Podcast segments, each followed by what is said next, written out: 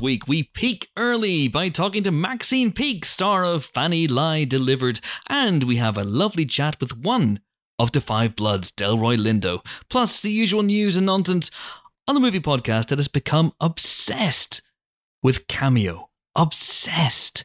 Now, if anyone can help us throw together, ooh, 400 quid or so, so we can get Wesley Snipes to record this intro next week, that would be much appreciated. Hello, Pod. I'm Chris Hewitt, and welcome to the Empire Podcast, which this week is brought to you once again, yes, in lockdown. And this time, because it's the hottest day of the year in the UK, I have my windows open in my small office here. Otherwise, you would literally hear me melt. You could hear the sweat sizzle onto the microphone. So if you do hear some background noise this week, I apologize. But anyway, don't worry, people. I am wearing pants, uh, which will be music to the ears of my three colleagues of such lethal cunning Geek Queen, Helen O'Hara. Hello, and thank goodness. I mean, you all saw it. I stood up like two minutes ago as well. You saw that I was wearing pants. Yeah, and, and In fairness, Well- we know you're wearing shorts. We don't know that you're not commando. oh, I've trained myself after all these years to look away as soon as you stand up, just in case. We're also joined by the man I have just recently anointed Nerd Emperor, James Dyer. Excellent. no, Hello. he can't be an emperor. We've discussed this. This is not. Why? It's this is not okay. No, you're putting him. You're making him your boss. No, Emperor's good. I don't know. Well, Chris is Chris is outside the chain of command, isn't he? He's like a rogue entity. He's uh, he's disavowed. Yes, I am. I'm excommunicado. Uh, but this is better. This is better because I'm I, I quite like being a nerd emperor. On the Pilot TV podcast, Oh, I'm God. now the Axe Man after having been soundly ridiculed last week for admitting that I bought guitar and become one of those lockdown guitar twats. Hence my new Squadcast username, Belen Sebastian, which is the name of my band. That's amazing. Uh, we got to do a jamming session sometime over Zoom, you and I. Oh, I'm busy that night. What a shame. Oh, There's a video game called Rocksmith where you can jam along with uh, with uh, proper recording artists. It's uh, I know, I know. I think I bought it and then never played it. Uh, but it was meant to, it was meant to be really really cool. Um, but maybe I can get it again. Who knows? And maybe you and I Yes. can jam. And if there's one good thing to come out of this lockdown, the formation of the first Empire band, because Ben plays bass. We've we've established this. Uh, you know, Helen has the voice of an angel.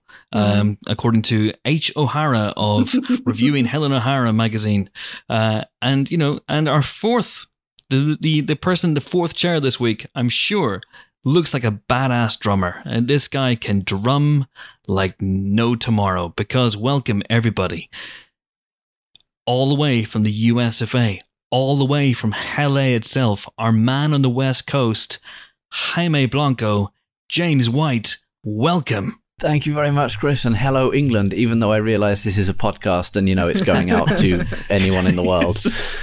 You're you're calling on one of those little dial-up phones. Hello, London. How are how are you today? Things are well here in the colonies. yes. Can you drum, Blanco? Not so much, not so much. Probably more of an animal from the Oh Muppets, my if I'm if I'm honest. Mostly just hitting things. But you know, he's a good. He's a good. He's probably a better drummer than I am. I can drum my fingertips on a on a table. That's that's about the most extent of my powers. Sad but true. If you search within, I think you'll find an inner drummer. But but hey ho, how are how are you, man? You, what's LA like? How is it? Uh, you know, how, how, during this this time of crisis. LA LA has has been through the ringer, shall we say? We we've had a lot of a lot of the old COVID cases. Uh, we're starting to open up a little bit more now, although they've just reported that since the protests that happened and uh, some of the opening up, we're now spiking to some of the highest cases that we've had in uh, a good month or Great. so. So you know, it's great Wonderful. here. Yeah, we're all we're all doomed, well, yes, but no more doom than usual in LA. So. Okay. Um, have you been to the cinema? Is the cinema opening up again? Sorry, or or are you just a couple of days away still? The cinemas are still. There have been a couple of tiny independent cinemas that have opened up, and drive drive-ins have been doing a nice roaring trade. They've actually been sort of showing a lot of movies.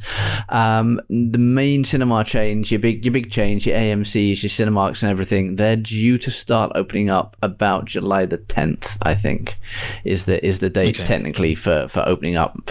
Yeah. So pretty much the same over here. Interesting. Well, listen, we'll get onto that uh, in the movie news section as well. Uh, but before we get into the beloved film fact section, Oh, um, oh Helen, what does that oh shit mean? It means I, I had something open and I've closed it and now I have to find it again. I thought you It's I fine, meant you've forgotten in, Well, in your attempts to that. boycott this section. Um, before we get into this, I mentioned Cameo in my introduction. Do you guys know what Cameo is? Have you Mhm. have you been on Cameo? Have you gone down the rabbit hole? It is Cameo. It's incredible. Hmm. No clue what you're talking about. Cameo is a website, I think it's literally just cameo.com. And the idea is that you can, uh, there's a whole bunch of celebrities on there. And you can hire people. You pay money to these people, and they will send you a personalized video message. And every now and again, I remember it exists, and I'm just blown away by that. And Mm. initially, I thought it was going to be a fad. It's just going to fade away very, very quickly, as these things often do. But it seems to be going from strength to strength because obviously, in this uh, pandemic, in during lockdown, it's pretty much the only way a lot of actors can can really earn a crust. You know, so they can go on there and people will pay them money and they record messages and there you go. And uh, it's interesting. There's a lot of people who really put their all into the messages, like John C. McGinley from Scrubs, you know, Dr. Cox from Scrubs, and he's pretty much doing Dr. Cox in his in his um in his messages. Chris Diamantopoulos, who plays uh, Russ Hanneman on Silicon Valley, does the same. And then there are people, and I won't name them here right now, who put perhaps not quite as much effort into it, but uh, still charge an arm and a leg. It's interesting. I'm loving this. I, I might go on there and uh, for for the bargain sum of five pounds, I shall come onto Zoom and rip out a guitar solo for someone. no one is paying five pounds to hear James Dyer record a message. that seems harsh. Well, yeah, Ernie Hudson for 112 pounds sold. yeah. Apparently, there's loads of former Trump staffers on there who will wish you happy birthday and are making a fortune. So I think it's an inherently bad thing, personally. Oh, let's you know we don't want to we don't want to give those people any money. No. They've they've ushered in the uh, the end times. Amazing. Chris Reed, who plays one of the prospects in Sons of Anarchy, He's on there for seven pounds forty-seven. We can do that. oh, poor Chris Reed. We can do that. That's that's probably the, the cheapest I've seen. Sean Astin's on there. Wesley Snipes is on there. Four hundred quid will get you a message from Wesley Snipes. And the one I clicked on uh, last night for Wesley Snipes, he refers himself as the Daywalker. That's awesome. You can. Ah, Robert Ma- uh, Maschio from. Uh, oh my God, the Todd. The from Todd Scrubs. from Scrubs. Seventy-eight eighty-five. Yeah. That's a bargain. So what I'm thinking is, we, we know, that's over the next week or so. Let's look at our favorites, and we'll talk about this in depth next week, and maybe we'll get a Kickstarter going so we can get one of these people on the podcast. yeah, pay them to come on and That sounds guest. like the worst That's amazing. possible use of anyone's money, even ours. wow. It'd be a Kickstarter, hell, it won't be my money. Uh, it's going to be people like sending in their money so I can Uh-huh. pay someone else to come on the podcast for two minutes and twenty five seconds. No. Uh, but Cameo is in, Cameo is incredible. Uh, so check it out, guys, if you haven't checked it out. Anyway, that is not my film fact because I don't have to have a film fact. I just have to listen to you rigged. guys Mm. come up with what do. How dare you? How dare you? You're an idle twat. Idle Twat is actually the name of this week's film fact section. Uh, mainly because I forgot to come up with a name for it. but idle twat will do. Uh, so the idea is very, very simple. During lockdown, um, and maybe beyond, who knows? During lockdown, I have challenged my three colleagues of such lethal cunning, James and Helen, who are fixtures, and the rotating, revolving fourth chair, this week occupied by Jaime Blanco. And the idea is that you come in armed with an arcane or obscure movie fact that hopefully I won't know, and each week I will award a shiny point to the winner. Uh, at the moment, I think Helen is still in the lead, but that could all change this All week change. if the fourth chair in particular delivers the goods. And I'm going to start with the fourth chair. Uh, Blanco, what is your film fact? My film fact. The year is 1930, and Universal is shooting Dracula, the very, very famous Dracula adaptation by Tod Browning. Uh, this is a time when the uh, talkies have really started to take off, and the studio is keen to engage its large international audience who who want to watch the movies and want to hear them at the same time.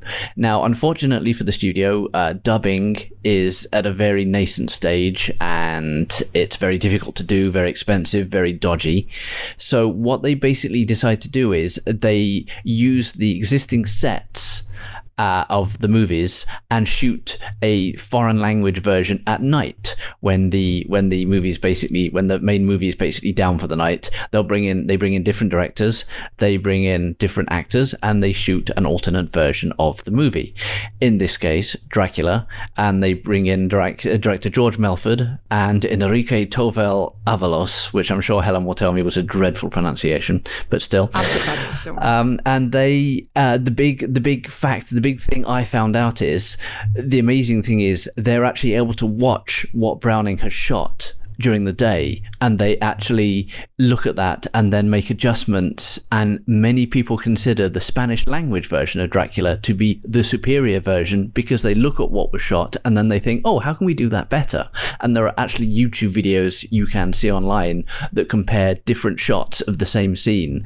And the spanish language version is moodier. It's got more sort of aesthetic to it. And it's it's generally uh, agreed to be to be better and uh, that was uh, that was kind of that was kind of what I found out, and I was kind of fascinated by that because I, I had no idea that they were shooting these things at the same time. Because of course, back in the day when they were still silent films, you could just swap out the captions and the you know the title blocks between between scenes and between moments into other languages. But when the talkies arrived, big problem. So this is what they did. One additional little additional fact I would add is uh, the lead actress in Dracula uh, was Lupita Tovar, and she is the grand she is the grandmother of Chris Weitz of American Pie and About a Boy fame. Really? Yeah. See, this is this is becoming a, uh recurring theme of this segment.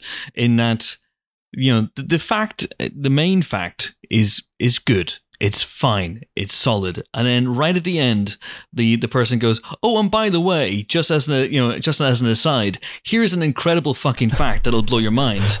Yeah. It happened last week when Helen was banging on about Cary Elwes hurting his knee, and then she went, "Oh, and by the way, Andre the Giant and um, and Samuel Beckett used to be like best pals, and they would go like backpacking together." And it was like, "What? Why would you do that? it was an incredible fact. Lead with that." Everybody knows that fact. I thought you knew that fact. I don't know anything, Helen. We've established Yeah. this over eight long years, and in fact, you've known me a lot longer than that. So That's you know, true. you know, I don't know anything. That this whole thing is bluff. Anyway, that was a good fact. That was a solid fact. I think it also it pertains to your own life because when I first met you, you were just plain simple James White, uh, and you were a nice guy. But then you became Jaime Blanco, and immediately you became sexier, you became taller, you became more commanding, and much more successful. So I think we can uh, we can certainly take a lesson from this that if you wait long enough, the English language version is way inferior to the much improved Spanish language version. Pretty much. So Yeah. that's a good, solid fact. Who am I going to go with next? You know what? I'm going to go with uh, Jimbo next because uh, I forgot I, I don't have any water. So I'm going to take the next 20 minutes while Jimbo is filibustering here to go and grab some water. I see what you did there. That was uh, an interesting attempt at, I believe you call it. Humor. good, You, your good. earthlings called it humor, I believe. That's is this right. true? Is this going to be musical accompaniment this week, Jimbo? You're going to be busting out. What are, what are your favorite chords? Before we get into this, what what are your chords? What, Well- where are you on the guitar uh, tutorial scale? D Yep. and A, and then yesterday I learned E. So I now know three chords and can then try and strum along to. I, there's a when I only knew two, I was only about five songs I could strum along to. Now there are there are more. This is So, also, all um, you need for the blues is three chords and the truth. So you're there, right? it's just the truth part they haven't covered yet. But uh, yeah, so three chords, three chords. Yeah. Well, he- well It's James extraordinary. got three chords and and a twat. So Well, I think close we're enough. I am at this stage not unlike Slash. anyway, that is not my fact. That is not my fact. And I would like to renew my objection to this segment Amen. and its entire existence while I'm here. Mm-hmm. But for the sake of lockdown, I will press on. My fact for you today concerns dogs, which means I win by default. That's Thank you very much. But let me let me regale you with the whole fact before you declare me the winner. If we can just cut out the middleman and give you the point now, we can stop. Excellent. and and we're done. And we're done. no, sadly, custom right. dictates we must listen to your fact. Okay. You go. must hear the whole dog fact. Strap okay. yourself so, in. cast your minds back Oh, to God. 2004 Yes, it was only 16 years ago. In fairness, when Andrew Adamson was making the first installment and what was absolutely certain to become the start of a Lord of the Rings killing, box office busting literary franchise. I refer, of course, to gold plated critical hit Shrek. The Chronicles of Narnia, Damn The it. Lion, the Witch, and the Wardrobe. Now, you will recall in this film that the youngest child goes through the wardrobe and meets Mr. Tumnus. Lucy. The little shit Edmund Mhm. does likewise. And uh, the worst Pevensey, Edmund, does likewise and meets Tilda Swinton, who pretends to be nice even though she is literally offering sweets to strange children. Uh, and also, Turkish Delight is disgusting, and that should have been clear that she's a wrong, but that's It neither here nor is there. disgusting. So- Thank yes, you. Thank you. Mhm, Thank you. That should have been a warning sign. But when you read that book as a kid, you were like, "Oh my god, that sounds amazing! I wonder what Turkish delight is. That sounds great. I should and then definitely have you, some." you said, "Mom, can I have some Fry's, Turkish delight, please?" and she got she got you the Turkish delight, and it was shit. And you go, "Mom, I hate No, you." no. No, see, Fry's Turkish delight is nice because it tastes nothing like Mhm, Turkish delight. that's true. Actual Turkish delight is just gel- gelatinous roses covered in icing sugar. It's vile. Um. Anyway, anyway, I'm already digressing. So let's get back on track. Yes, get on back I, on I track. feel So- very bad about this. I, I, I should know not to distract the you uh, really the should, yeah. yeah the king of digressions. So, Edmund agrees to do Tilda Swinton's bidding, and when he returns to visit her Fortress of Solitude, he is immediately set upon by Maugrim, Mhm. her head of security, Sure. who happens to be A wolf. a wolf. Now, now, the film's casting director spent a great deal of time looking for a talking wolf and came up with nothing. So instead, they decided to enlist the help of man's best friend, the dog. Now, specifically in this case, dogs with a little bit of wolf in their lineage to make them look the part. However, there was a problem. You see, doggos are famously awesome and have a deep seated affection for humans. Uh, so when you ask them to be terrifying and mean, this goes against their nature. So Uh-huh. when Maugrim and Vardin and the other wolves in their little furry army were asked to be fierce, they did exactly what they were supposed to do, went up to the humans and licked them and wagged their little tails and were generally adorable. Mm-hmm. So they shot as much real footage of this as they could, but ultimately it looked a little bit less like a menacing confrontation than kind of a great big furry loving. So ditto when the wolves are searching for Mr. and Mrs. Beaver. Not a euphemism. They hid well. the production. They hid lots of meat around the beaver's hut, and they set the dogs loose. But the dogs were, of course, so thrilled at the prospect of free lunch that all you saw on film was little dog asses sticking up in the air as they ferreted around with their tails wagging a mile a minute in kind of unbridled joy. Um, so, so what to do? So they called in visual effects supervisor Big Jim Berney. Now, sorry, Big Jim, sorry, sorry, hang on, hang on, hang on.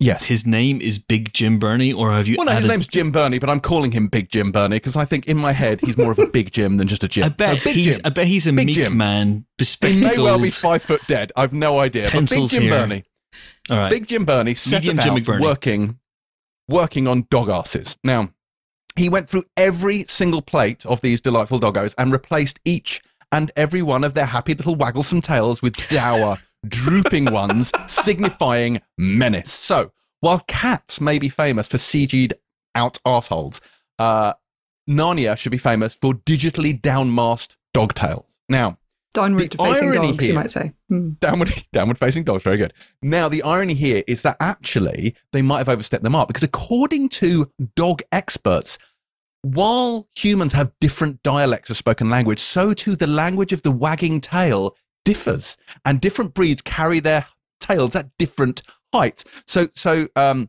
like the, the very nearly vertical position you get common to beagles and many terriers and there's a low slung look for sort of greyhounds and whippets and those kind of dogs. So all of these positions stop this is exciting stuff chris. Stop pretending to hang yourself. Now all of these things are relative to the dog so and and and while we're on the subject the speed of the wag which indicates how excited the dog is can can vary as well. So so so wagging can mean happiness it can mean agitation negotiation aggression submission lots of things what the fuck is your fact? I beg of you. However, however, all of that is just for fun. All of that is just for fun. My fact, of course, is that these dogs' tails were digitally erased from the Chronicles of Narnia because dogs are friendly and awesome, and their natural adorableness cannot be restrained save through the application of judicious CGI. Now, a side note to this fact is that while this fact is true, it is only known to humans and not to canines themselves. The reason, the reason for that being, of course, that uh, dogs can't look it up. oh no. Oh, Wow. oh no. I mean, it was already off to a bad start. I feel Thank like you. I might change my fact just to kind of follow on from that better. I, I, I kind of like, yeah, I I'm think we should just go to the fact. Winchester and wait for this all to blow over, to be honest. The Winchesters, And- okay. Let's never speak of this again. Um, James's tactics are changing, I have to say, and his his tactic mainly is to, I think, outlive us all during his fact, and it just win by default. I'm wearing you down, Chris. I'm wearing you down. Over time, you will abandon this segment for your own well-being. Yes, indeed. So now on to this week's winner, Helen. Uh, what is your, well, no, I, what is I, so had I had a fact I was going to do, but now I kind of want to follow on from James's a little bit. Um, oh, fact improv. This is great. Well, yeah, the fact improv. So first of all, the they obviously may have had the wrong kind of dog to look aggressive in those scenes because you remember back when we did the Big Empire big screen was it big screen and I was put in charge of the animal panel. Do you remember that? yes, I do. I have never owned a pet in my life, but I got the animal panel, which actually you woman, you must like animals. it ended up being really fascinating. I learned that owls are very stupid and parrots are very smart. But I also learned how to get a dog to act extremely aggressively. Obviously, a trained dog, but they brought along um, a Doberman. So, one of the Dobermans who was actually in Martin Scorsese's Hugo. And obviously, he, he played a guard dog in Hugo. He was one of uh, Sacha Baron Cohen's dogs. So, here's played how you get here's how you get a dog like a Doberman anyway to react incredibly aggressively. If you Do you ask it to find a fact for a podcast Yes, and get it that's to regale exactly you it. at length? Yes. Uh, what you do is they apparently love those balls on strings, you know, like a little bit of string, like it's only about a foot long, and there's a little Mm-hmm. rubber ball on the end of it. Doberman, at least, I don't know about all dogs, but Dobermans, Doberman. Doberman, Dobermans love these things. So basically, if you ever see a movie and there's a Doberman barking furiously at a camera and looking incredibly fierce and incredibly aggressive, that's somebody off camera going, "Here, boy, look at the ball, look at the ball. Here it is." That's literally what's happening. That's how we get. So that's how we get Chris to host a podcast generally. So Here, boy, here's a mic. Come on. What? What? Uh, bangly bang? so I say bangly bang now? No, you get a treat afterwards. Okay. Uh, so yeah, so that's part one. Part two relates to the question of dog dialogue that you were talking about, because of course there are different dialogue types that people maybe aren't aware of when they go into films, and one such very different um, type occurred when Kevin Costner set out to make Dances with Wolves. Now, to his credit, he decided to actually use an authentic Sioux language for the Sioux characters, and he got an expert in um, one of the Lakota languages a professor, let me get her name right, Professor Doris Leader Charge, um, came in to basically explain the Lakota language to train the actors in it because they were, you know, from various different Indian nations and also from, obviously, there were white people like Kevin Costner himself in there. So she taught them the language. The problem is, Lakota Sioux is apparently gendered. So there is a feminine form and a masculine form, and everybody in the film is apparently speaking the feminine form of the Lakota language, including all the men on screen, which is most of the cast because it's a film. Um, so. Uh, yeah, so apparently, if you actually speak Lakota and you go and see that movie, your reaction will be to basically burst out laughing because they all sound like they're effectively kind of cross dressing, verbally speaking it, it was a genuinely, you know, respectful thing to do, and I don't know why they didn't make a bigger deal of it. But yeah, they weren't like worried about it at the time. But apparently, Okay. if you are actually a native speaker, it looks ridiculous. All right. So, just to clarify, that fact, the Dances with Wolves fact, was that had you got that? Was it prepared? Did you know no, that I already? just I read that the other day, and I just thought it was interesting. okay. See, that's impressive. That's impressive. No, no, no, no, no. There were there were far too few dogs in that. no. It's not dog fact of the week; it's like film fact of the week. So you know, Here's the thing. I love dogs. And you softened me up with your, your just by mentioning dogs, I was on board. And then your fact was so boring that I'm not sure that if pressed, if you put a gun to my head, I could actually tell you what you said. It was something And- about wagging tails. And I'm I'm not getting credit for the Shaun of the Dead joke either. That no, that was terrible. I mean, Right. Okay. kind of sne- good. no, no, I was sne- sneakily annoyed because I should have thought of it myself. Damn it! Damn it! Damn it! Um, all right. So, hmm, Helen came up with one off the top of her head. That's impressive. Eh, Hmm. And none of them I knew. None of them I knew. On the other hand, I like Blancos. You know what? It's a tie. It's a tie. It's a tie this week. Sorry, Jimbo. Hang on, hang on, hang on. So not only is my clearly the best fat not winning, I'm coming by default last. Sorry, you of all people should know that this is objectively subjective, right? you of all people should know that. Uh, so at the moment, I'm point to Blanco, point to Helen. Is there anyone here who didn't get a point? Didn't hate No, I didn't think get that's point? everyone. I think it's everyone. Yeah. Okay. So that's good. So that's the uh, the facts section done for this week. It was, of course, called Idle Twat this week. Uh, if you have any suggestions for names, because I am an idle twat, then do tweet me or slide into my DMs. All right. Now it is time for our first guest this week, Da Five Bloods, which is the latest Spike Lee joint. Has been on Netflix for a couple of weeks now. So hopefully you have seen it. and Hopefully you've been blown away by it. Uh, it is, for my money, his best movie in years, even better than BlacKkKlansman. And at the heart of its story of a group of African American Vietnam vets who returned to the country in search of the remains of their former leader and a whole load of gold is an incredible incendiary performance from the wonderful Delroy Lindo, uh, which is sure to be in contention for Oscars if and when they ever happen again.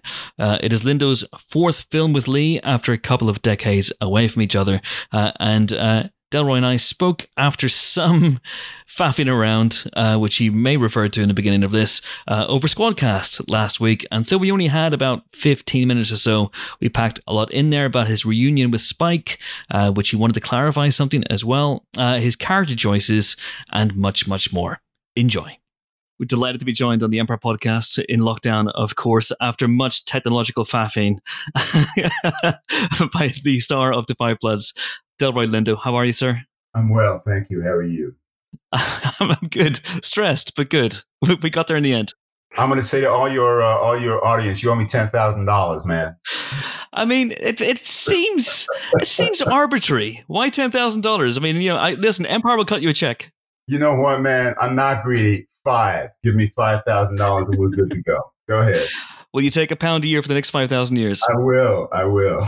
All right, then you're then you're on. You are on. Um, congratulations on the film. The film is fantastic, and you know now it's been out a, a week. It's been on Netflix a week, and uh, people are beginning to experience it. And uh, the the acclaim that you were getting for your uh, uh, wonderful performance, the, you must feel pretty good about that on on some level, I guess. yes. Uh, uh, look, uh, without being coy, yes, I feel terrific. First of all, period. I feel terrific, and it's it's really wonderful. And not only the um, the broad acclaim for myself uh, and the various people that I'm hearing from, um, literally all over the world, which is deeply affirming. Um, but obviously, I'm also really, really um,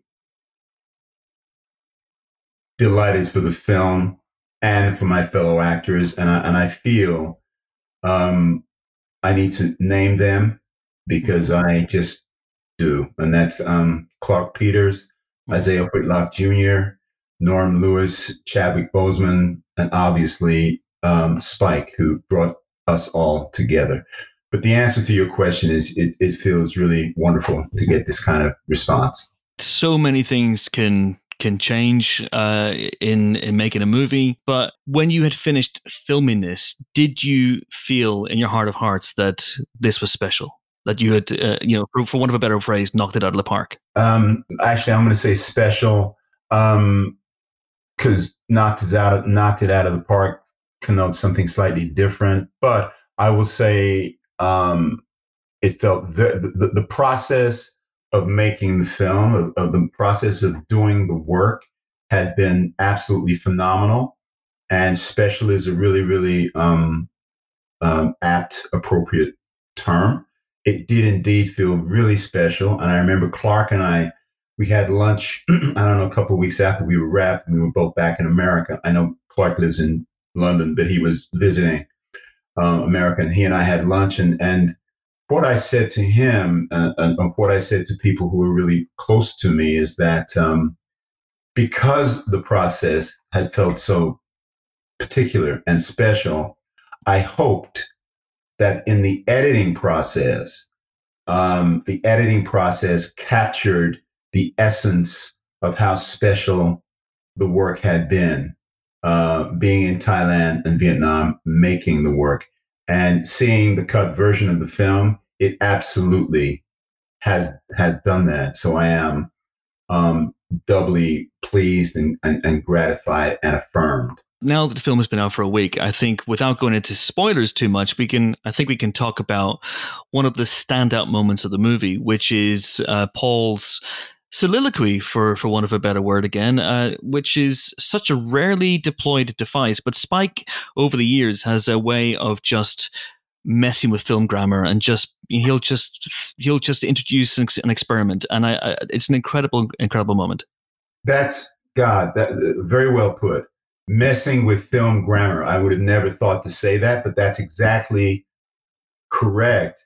And frankly, um, and I hope this does not come across as obsequious, but it goes to the heart of his particular brilliance because in the process of messing with film grammar, as as you say, it was also apparently the exact right thing um, to do it was the thing that apparently the narrative, the story needed, and he knew that. Um, I have to tell you, when he said, "Oh, you'll be doing these, you, this scene you'll be doing right to the camera, this scene you'll be doing right to the camera," and I said, "Okay, fine." Without, I had no clue, no clue whatsoever that it would land with that kind of impact um, and be so effective. And it's you know it's part of his genius, frankly, in that mm. moment, knowing what his narrative needs. Does that transform how you approach it, knowing that you're going to be delivering it to camera and breaking the fourth wall? No, no, uh, it it does it does not, and it did not. And I love also your use of the term or the word soliloquy because it is it is a soliloquy, and um, the reason that I uh, especially like the word soliloquy is because it speaks directly to the interpretation that I had of Paul, which is that he is a large, tragic figure, very much in the mold of August Wilson or William Shakespeare. Um, so, so, soliloquy is very apt. Um, no, I, I, I, I just, it, your question was, does it, does it change how I approach the work, knowing that it will be um, directly to the camera. N- not not really. I, I think that um, one works on the material in the way that one works on the material, meaning there's nothing special that one does because it is going to be a soliloquy.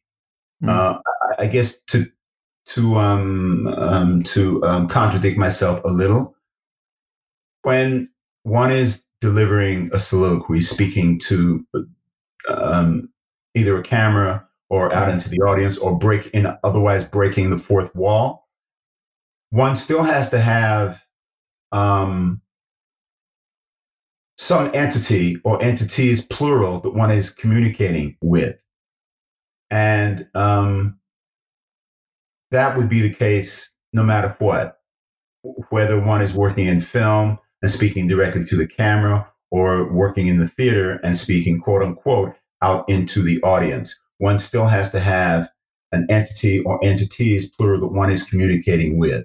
This is your first film with Spike for uh, 25 years. Uh, it's your fourth right. film together. Um, I know you've said in, in interviews previously that you and Spike had not necessarily a falling out, but certainly there there, there had been a disagreement. That Spike calling you for this movie. hold on a second. No, no, no, no, no, no, no, no. Um, are you familiar with the, what's the name of that game? I think it's called Telephone. Where yeah, do you know what that game is? Where everybody yeah. sits in a circle and whispers something. Yeah. Right, and by the time it gets to the last person what was originally whispered has completely changed. And this is an example of telephone. No, we did not have a falling out at all. Okay. What I have said in previous interviews was that there were disagreements on this film, but that they were not um, the most important thing. And frankly, they were relatively minor.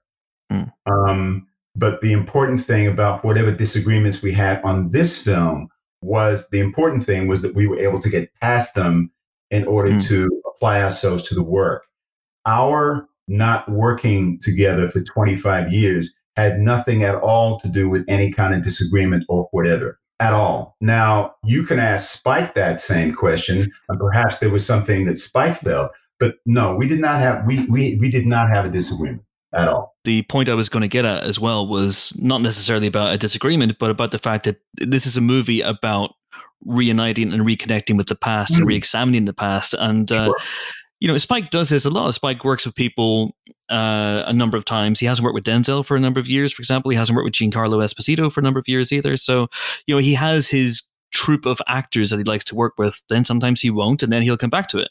I, I think it's uh, on on some level as simple as that, right? I mean, um, I, I want to. I'd like to believe that he is aware of what he needs, which actors he needs, which for the given project. Now, again, you really should. That's a great question for Spike. You know, how how is it that you work with actors um, back to back to back to back, and then there's a gap of time. In, in my case, a large gap of time before you come back to them. Um, that's really a question for Spike.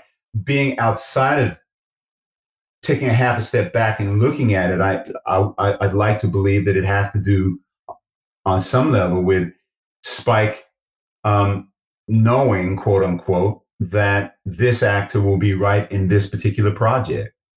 Um, I did not know this at the time, but I've come to know in the various interviews we've been doing in, in support of this film that he's, I've heard him say that I was the only person he wanted for this part, which, um, had I known that, I would have asked for more money. But that's another kidding, kidding. Um, but but, um, I knew that Spike wanted me in this film. I was very clear that he wanted me um, in this project. Period. The end. Um, he did not um, articulate to me, um, "You're the only one for this part." That he did not. He did not say that, but he did uh, make it clear to me that he he wanted me in the film. there's maybe an element of waiting for you to hit the right age before he worked with you again. That's a great question. You know, if I were five or 10 years younger, Hmm. would he still have wanted me in this part? Would he have felt that I had the whatever to bring to this part? But but talking of things that you bring to this part, there is a tremendous sense on Paul's part of of disillusionment with uh, his lot in life. This, you Yeah. know why he has become. I know you've you've talked about this in previous interviews. Why he is a Trump supporter. Why he's bought into the the principles of of MAGA. Why he wears that that cap.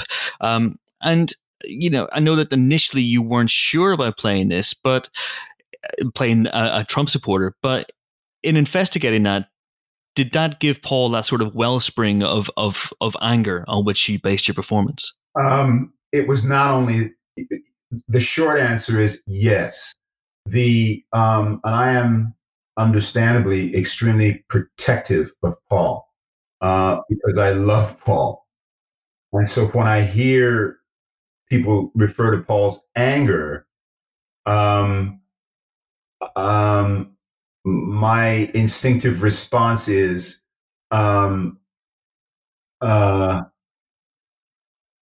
to want to defend Mm. that emotional state because the emotional state that quite a few people are defining as anger from Paul comes comes from a very very that whatever that emotional state is what that intensity that that that um, um, tornado of response that can happen all I can say is it's well earned from Paul's point of view and completely legitimate in terms of Paul's truth and in terms of Paul's life.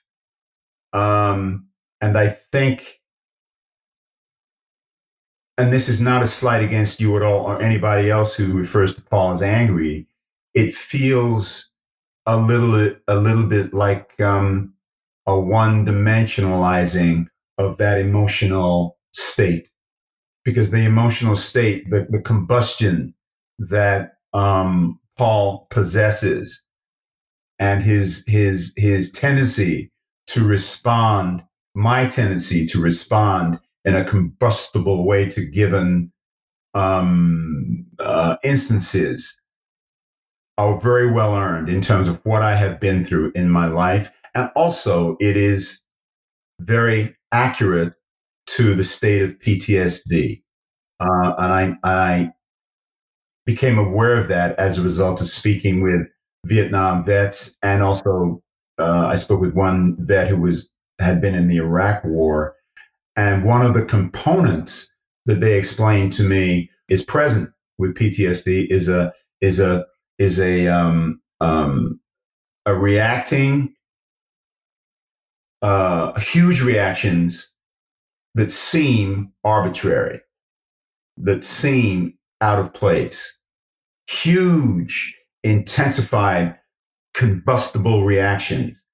Um, so that all seemed consistent with for me it, it seemed consistent a with the the condition of ptsd one and two as an outgrowth as a result of the losses and the betrayals that paul has suffered Absolutely. I mean, there, there's so much to get into with this this role, Delroy, and there's so much to get into with this performance. I mean, you know, Paul is he's multifaceted. There's so much going on with this character. It's it's phenomenal. But we are out of time, I'm afraid. Um, it has been an absolute pleasure. thank you very much all the best god bless bye now Cheers, man. Thank you. Bye bye.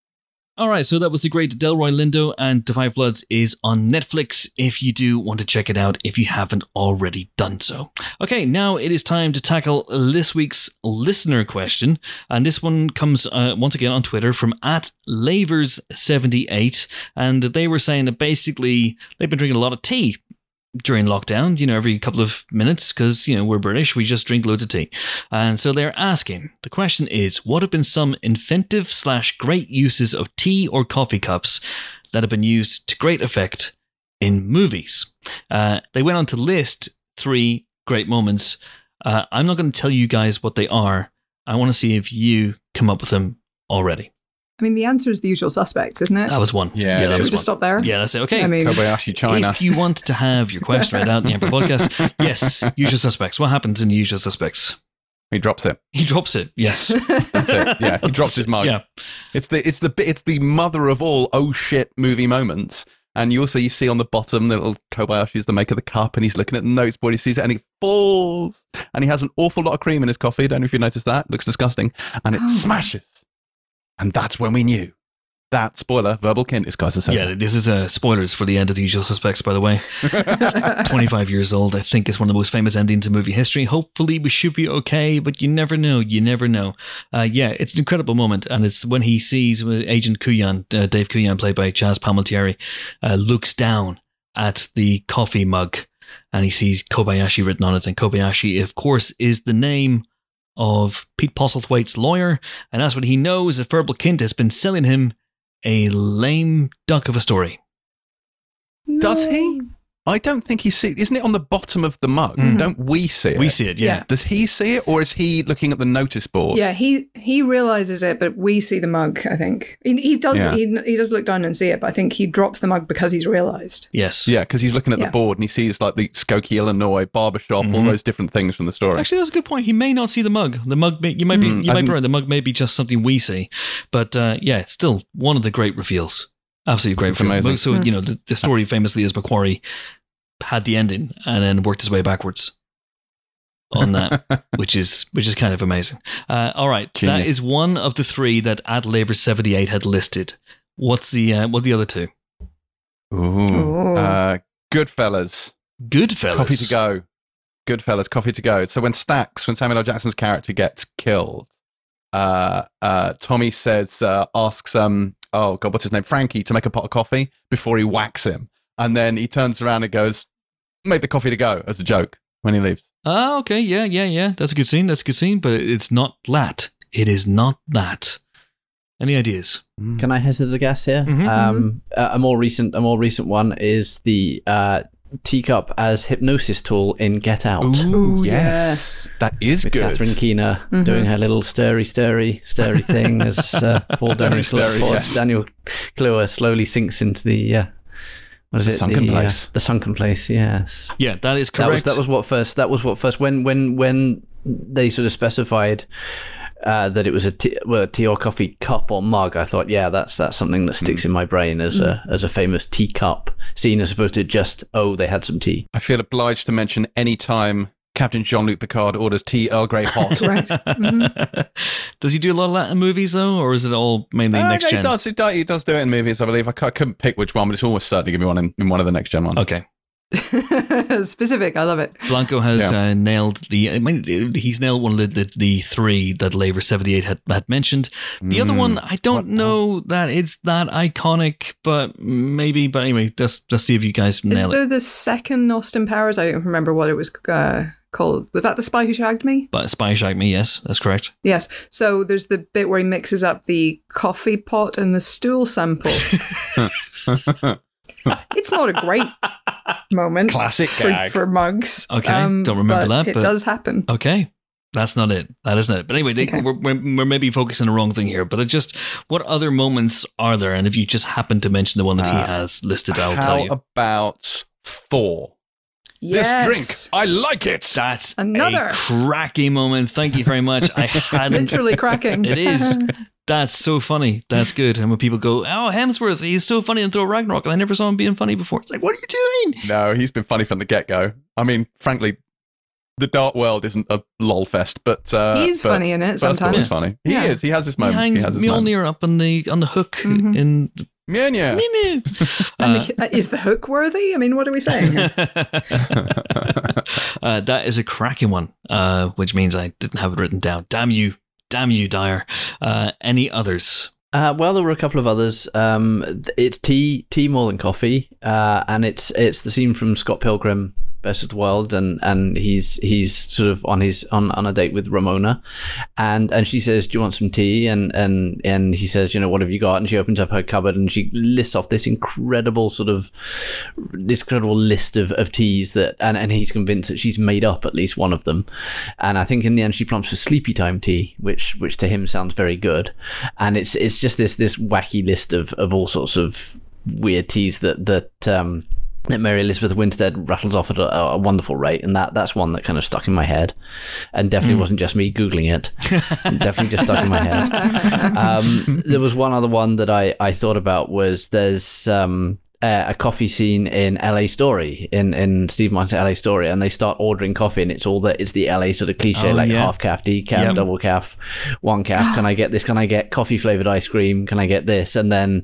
Steve Martin says he wants, a, I think it's something like a decaf half calf something latte with a twist of lemon and then everyone around the table starts going oh i'll have a twist of lemon i'll have a twist of lemon and then the next moment is them grabbing like lemons out of a box that because they need to suddenly fill all these lemon orders of this this coffee so yeah Speaking of twists of lemon, is Serge in Beverly Hills Cop? Is he giving him tea, or is it actually an alcoholic drink? It's an alcoholic drink, isn't it? I know it has a twist of lemon in it. Is what made me think of it. I don't know. I, uh, what's the scene? I don't remember that one. Oh, it's the it's the gallery Serge, the gallery sort of uh, curator in Beverly Hills Cop. It's with a twist of lemon. Anyway, it doesn't matter. I think it's But tea. I've It got a better one tea, for you, isn't it? Or is it? Is or it is it tea? water? One of the two. But I don't think it's, I don't think it's an alcohol, alcoholic drink because you wouldn't you wouldn't offer an alcoholic drink to someone who's coming to a to a gallery. But no, the one I was going to say to you is coffee. Jeez. No, offer me coffee. Offer me coffee. The Rock. yeah. Womack. well, I'm Stanley Goodspeed. Well, of course you are. but of course you are. uh, yes. Does it have to be in a coffee mug? no. I'll, that's, Okay. I'll open it out. In that case, orange mocha frappuccinos. Oh, yes, yes, yes, yes, yes. That sad moment where you realize that just because you're really, really, really ridiculously good looking doesn't mean you can't not die in a freak gasoline fight incident. uh, amazing. Have we still not cracked the final? No, you haven't. final one. You haven't. Is it Glengarry Glen Ross?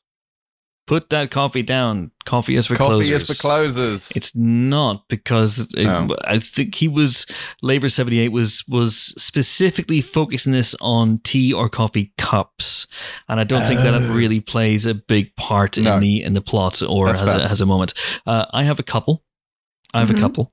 Uh, one even more recent than Get Out is Knives Out, Ah. which begins and ends with close ups of the same mug. And I really, really desperately want that coffee mug in my life, even though I don't drink coffee. Um, but uh, that's a good one. Hudson Hawk, my beloved, much maligned Hudson Hawk. uh, basically, the entire running time of that movie, uh, Bruce Willis is Eddie Hudson Hawk. He's trying to drink a cappuccino, and he is constantly thwarted in his attempts to drink this. Hmm. One is shot out of his hand. He spills one over himself, and at the end, he finally uh, goes through hell and earth. He gets the perfect cup of coffee with the, just the right amount of foam, and then he drinks it. And because he's a smug son of a bitch, he smirks and throws it behind him, and that's how the film ends. Oh, that's not good. Wait, now, is he still in Rome at the end? I don't remember. I think he's still in Rome at the end. Yes. So he would have gone to the San Eustachio. Well, obviously. Piazza San Eustachio for the really good cappuccino Yes. there. What's Italian for. Starbucks? Starbucks, I guess.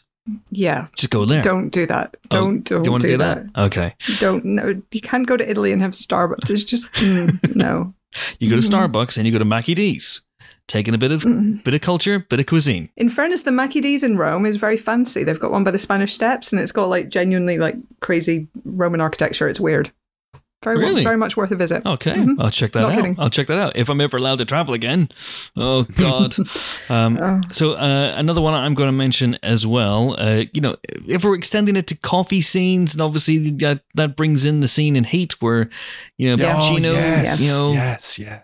What do you say? I buy you a cup I of couldn't coffee. remember the mugs there, though. You know, I couldn't remember there being a particularly mug focused I moment. I just think they were nice mugs. It was Kate Mantilini's. It was, you know, which I think is sadly gone now. Blanco, is that, that correct? It is Yeah. sadly it has been gone for a few years. Very Ah, very sadly. Such a yeah. shame. Such a shame.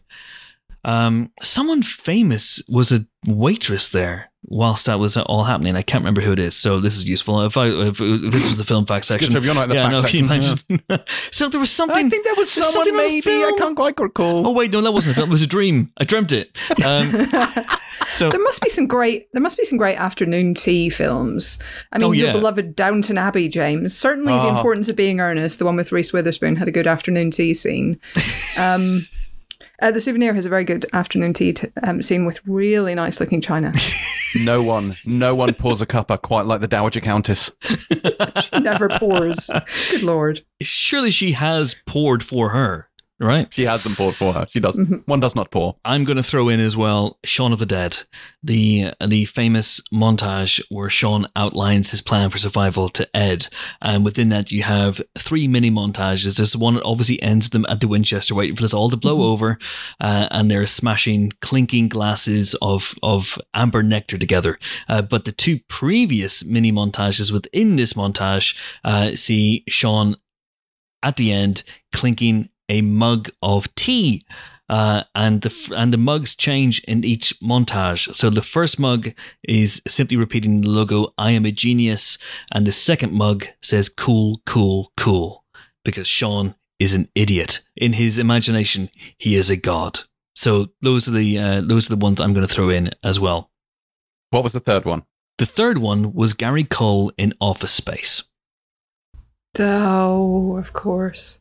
I don't know if it's necessarily plot device or plot related or has, no, but it's. but it's you know Yeah. a guy drinking You coffee. remember him? yeah. Yeah, So there's there was that one. There was that one.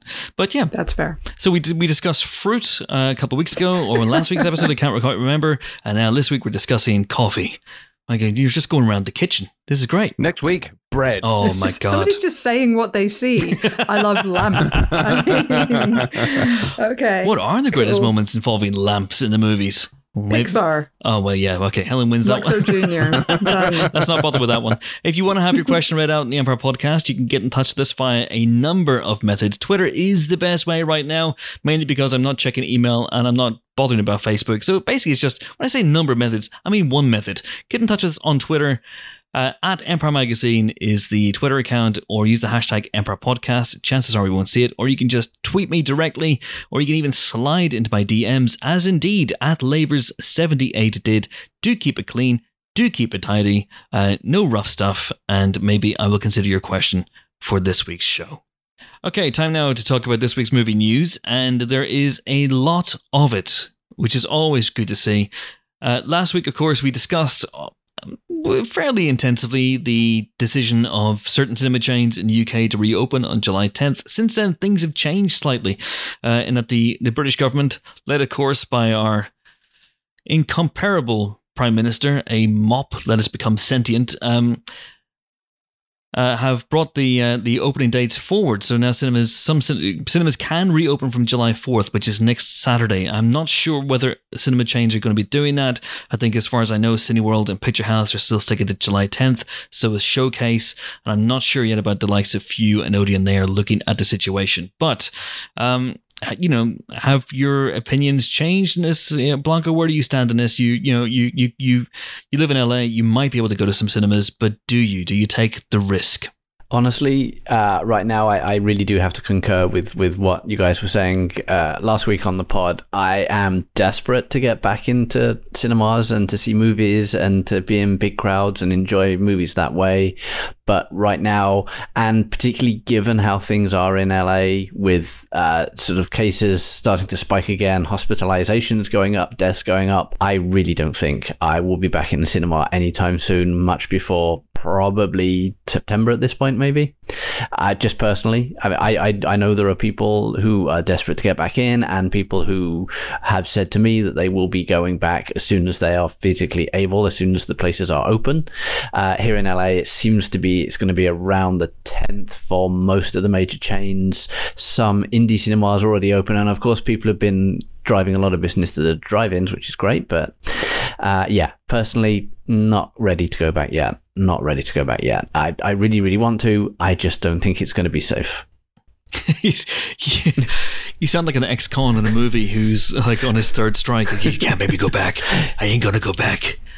You're like De Niro at the end of Heat. Yeah, I, I, I don't know. I just I just don't know if they're going to have the proper procedures in place. I know that when some of the like AMC and a couple of the other chains first made their announcements, they were saying, "Oh, we'll we might be encouraging people to wear masks, but we won't be uh, sort of mandating it." And now they've had yeah. to do a bit of a U-turn uh, because there was a huge outcry saying, "What the hell are you playing at? Mm-hmm. Surely people have to wear masks just to be safe." And now they are saying that yes, in in LA particularly, you will have to. I mean, hell, we have a a mandate that says you have to wear a mask whenever you're outside. Mm. Anyway, people, not everybody does because some people are stupid and want to put us all at risk. But yeah, in general yeah. in LA, mask, mask, mask is the way to go. Plus social distancing. We we haven't developed anything like the oh maybe we'll cut it back to one meter or anything like that in certain places. So mm-hmm. it's it's a very strange situation I think here because now that we have a bit more detail on what reopened cinemas will look like, I, it has actually made me more uh, hesitant to go back than I was. Um, I mean, they're saying that they yeah. will manage yeah. occupancy levels, but that there will be no capacity cap. So it won't be like it's 25% of seats max. That, that yeah, isn't. Because that's going to work when Tenet gets released. Um, staff will be appointed social distancing champions. In other words, we're going to blame our employees for anything that goes wrong. Um, cafes must remain closed, fine. Wearing masks is neither expected nor encouraged which is weird. And that seems to be driven absolutely by economics because popcorn can be served. So that's clearly what's sort of behind that thinking. But that to me is not a terribly oh. reassuring list of, of um, steps being taken. And I hope that individual cinemas maybe go a little bit further than that. But it's. Mm. It's very strange because mm. again, here we don't really have it under control, and the government would like us to think that we do, but I, it doesn't necessarily I mean, feel that way. They've stopped doing their daily conferences, mm. which is just blows my mind. It's like this hasn't, you know, this hasn't gone away. You know. No. And listen, I get it. I get it. I, you know, yeah. I'm desperate to go back to cinema. I'm desperate to support cinemas. I'm desperate that cinemas don't close as well. Mm-hmm. But I, and I, you know, full disclosure as well, I may be seeing a screening of something soon. Um, so I may have to go into London, but that's not the same thing necessarily because I think it might be just me in the room seeing something, but I don't know. We're a few weeks away from the movie everyone's talking about, Russell Crowe's Unhinged, uh, opening in cinemas. And do we go to it? You know, is James going to be alive to go to it because he's being attacked by a wasp on camera right now? You're not allergic, are you? I'm not. No, I, I like your little speech there, Chris. That was the longer, uncut speech that Hudson makes in Aliens. Like, that thing's going to come in here like it did before, and it's going to come in here, and it's going to come in here, and it's going to kill us. Uh, no, I, I, I'm disappointed actually because I was rather hoping they would have a handle on this, and they would have, you know, pres- Where is it? Help me Where is it? Where's the handle? Get a handle was on it. to protect us. Asgard know. was supposed to protect us. It's not an Asgard, it's actually a face guard that's supposed to protect us. Exactly. Uh, I thought they would have a handle on it, and I thought that that would make people feel in some way secure. And if they had procedures in place, you'd think, oh, okay, they they know what they're doing. But since it's abundantly clear that no one has the first fucking clue, the the biggest tragedy of this whole thing is that I have ordered a kind of a very large. Filtered black face mask, and I was really looking forward to going in and going out to people and going, "I'm London's reckoning," and I'm now not going to be able to do that. And frankly, that sucks. You merely adopted the picture house. I was born in the picture house. I was molded by it. What a lovely film! oh, it'd be great. I saw this That'd week because I. I, I want to buy some cool geeky masks. So listen, if anyone knows out there of any like you know, if you have any recommendations of where you can get a properly geeky mask, um, and something that's good as well, it's not just an old T-shirt Face that's hugger ones. You can get face hugger yeah, ones. but no, something that I'd like to wear in public would be nice. Um, something like Marvelly or you know, you know Martin Scorsese's face, you know that, that sort of stuff.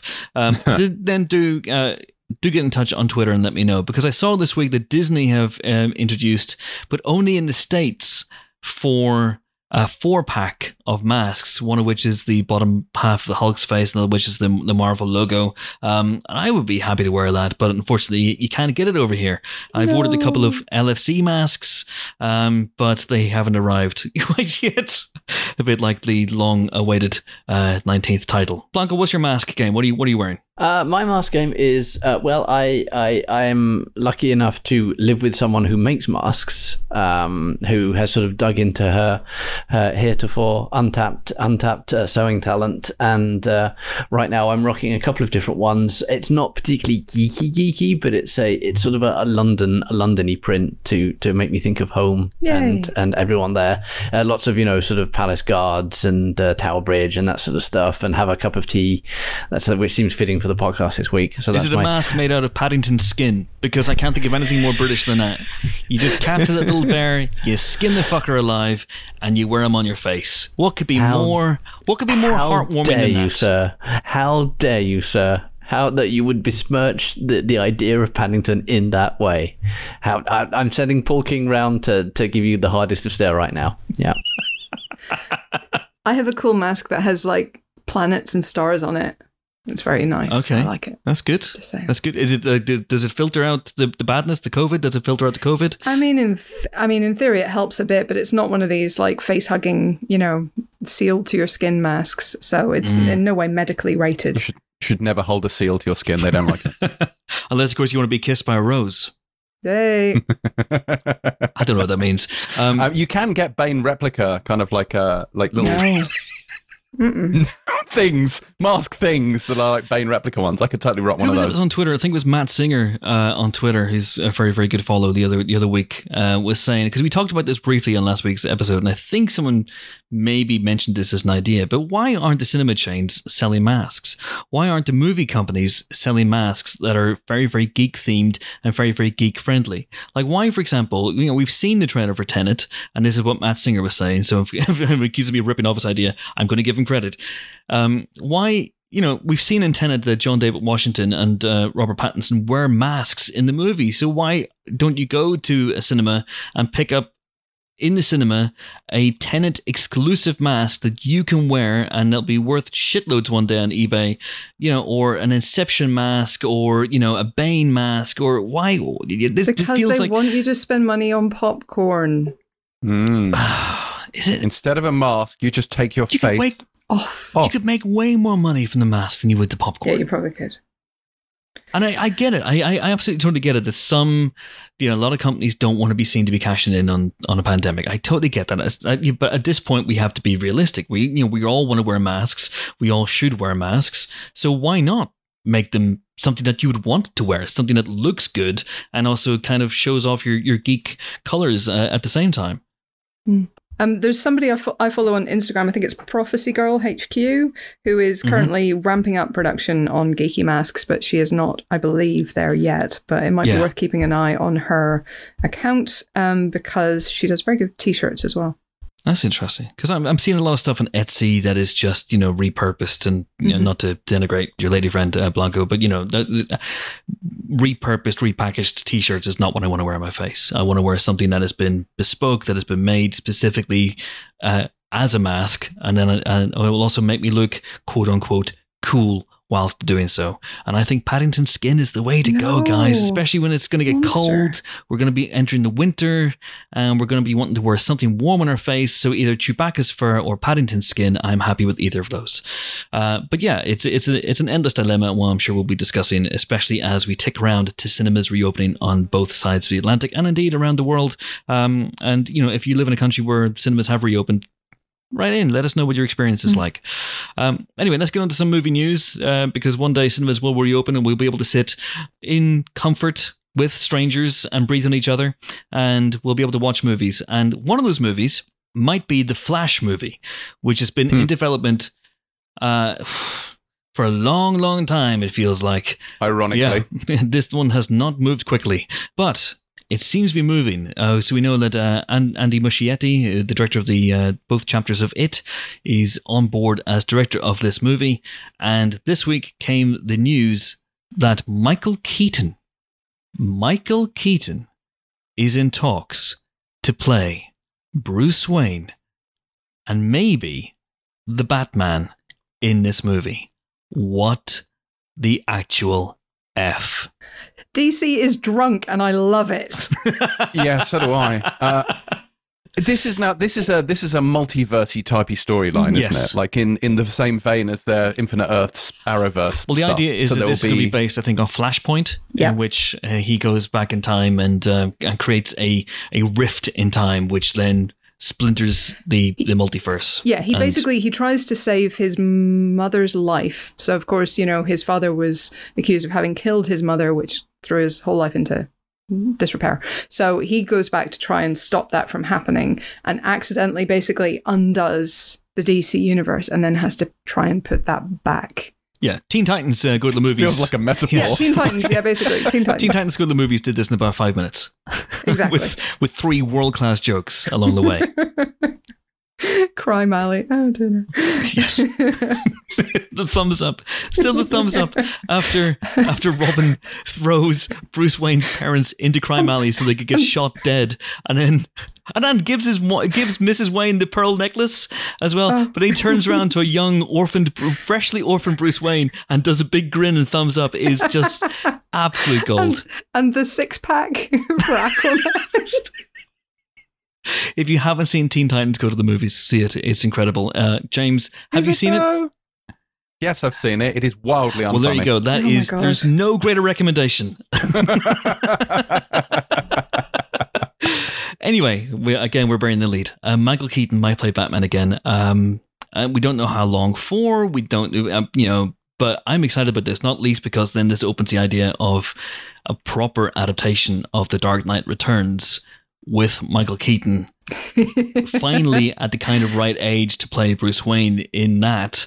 I'd be absolutely all You're over that. You're a dreaming, man. I would Um, clamber on top of that. But I think I do think it's um, just a hilariously brilliant idea, and I am absolutely all for it. And you know, it's not that long ago that DC was sort of saying, you know, we're never going to have two versions of Batman at once, and now they could have like sixteen, I think, by my last count. So, you know, because they've got the Pattinson Batman happening, they've got this. I think there's still rumors about Ben Affleck. I just They've got the Batman. They now have a Batman. Yeah. so Mm. it's too many Spider Men all over again. Well, next year alone, we would have. I mean, obviously, the Snyder Cut isn't canon, but we in, in next year we could have is has the Batman been moved back a year? So then we'd have It's the so hard to keep Affleck. Batman in early 2021, and then I presume that they've moved the Batman back to 2022. But we'd have two different Batmen in that alone if we have the Flash movie and the Matt Reeves Batman also. Listen, I'm all for this. I'm all for this kind of th- kind of thing. I, I, I saw a news story that said they're going to use this potentially the idea of Michael Keaton coming back to this role um, as a way to introduce audiences to the multiverse, the, the concept of the multiverse. And I was like, well, have audiences just show them Spider-Man Far From Home or Mhm. um, Doctor Strange in the multiverse of madness? That might give them a little little pointer. Um, but yeah, I, I, Into I the Spider Verse. or into the Spider Verse. Um, you know, I realize those are different companies, but um, but you know, I think a lot of uh, audiences would just go, "Oh, yeah, it's the same thing." Um, anyway, Michael Keaton playing Batman again is huge because obviously Mhm. he, he played Batman twice uh, Mhm. in 1999's Bat- and 1992's Batman Returns. Then he hung The up best the Batman cowl. film, yeah. he hung up the cowl uh, for Batman Forever, uh, directed, of course, by Joel Schumacher. We'll we'll we'll, we'll talk about Joel Schumacher Yeah. uh, in due course, and um, you know, and as far as I can see, had no interest in coming back to this role ever again. Uh, so I think this is pretty pretty monumental. I'm totally on board with this this this idea. I think Michael Keaton is a phenomenal Bruce Wayne, uh, good Batman as well, and I'd love to see this happen. Really, really, really would.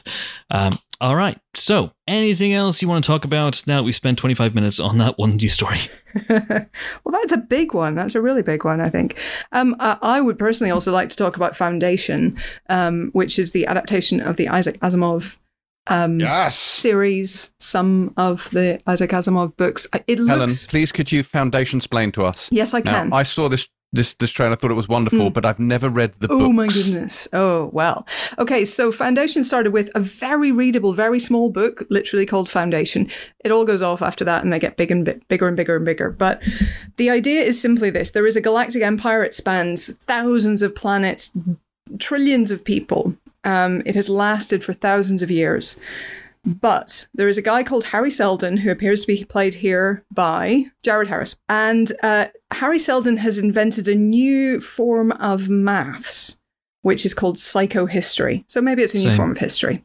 It kind of exists in the real world. There is a computer program that predicted the Arab Spring. So there's, anyway, there are elements of psychohistory in our own existence as well. But the idea of psychohistory is that by looking at massive, sweeping views of human reality, right? Looking at all the news, reading all the newspapers all over the world every day, analyzing everything. You can predict what's going to happen tomorrow. You can't predict what Isn't this one the plot of Equilibrium? it kind of thing. You can't predict what one person is not. It's not equilibrium at all. You can't predict It's what one person is going to do, but you can predict what society as a whole is going to do. Right, and this is all obviously destabilizing in itself, but it's particularly destabilizing because Hari Seldon comes to essentially the emperor and says, "Look, bad news. Civilization's about to burn up. Like it's just about to collapse. Everything is going to collapse, and it's going to stay collapsed for like a hundred thousand years until we get back on our feet. But I have a plan, and I can reduce that period to like five thousand years with psychohistory if we just do certain things at certain times in certain places.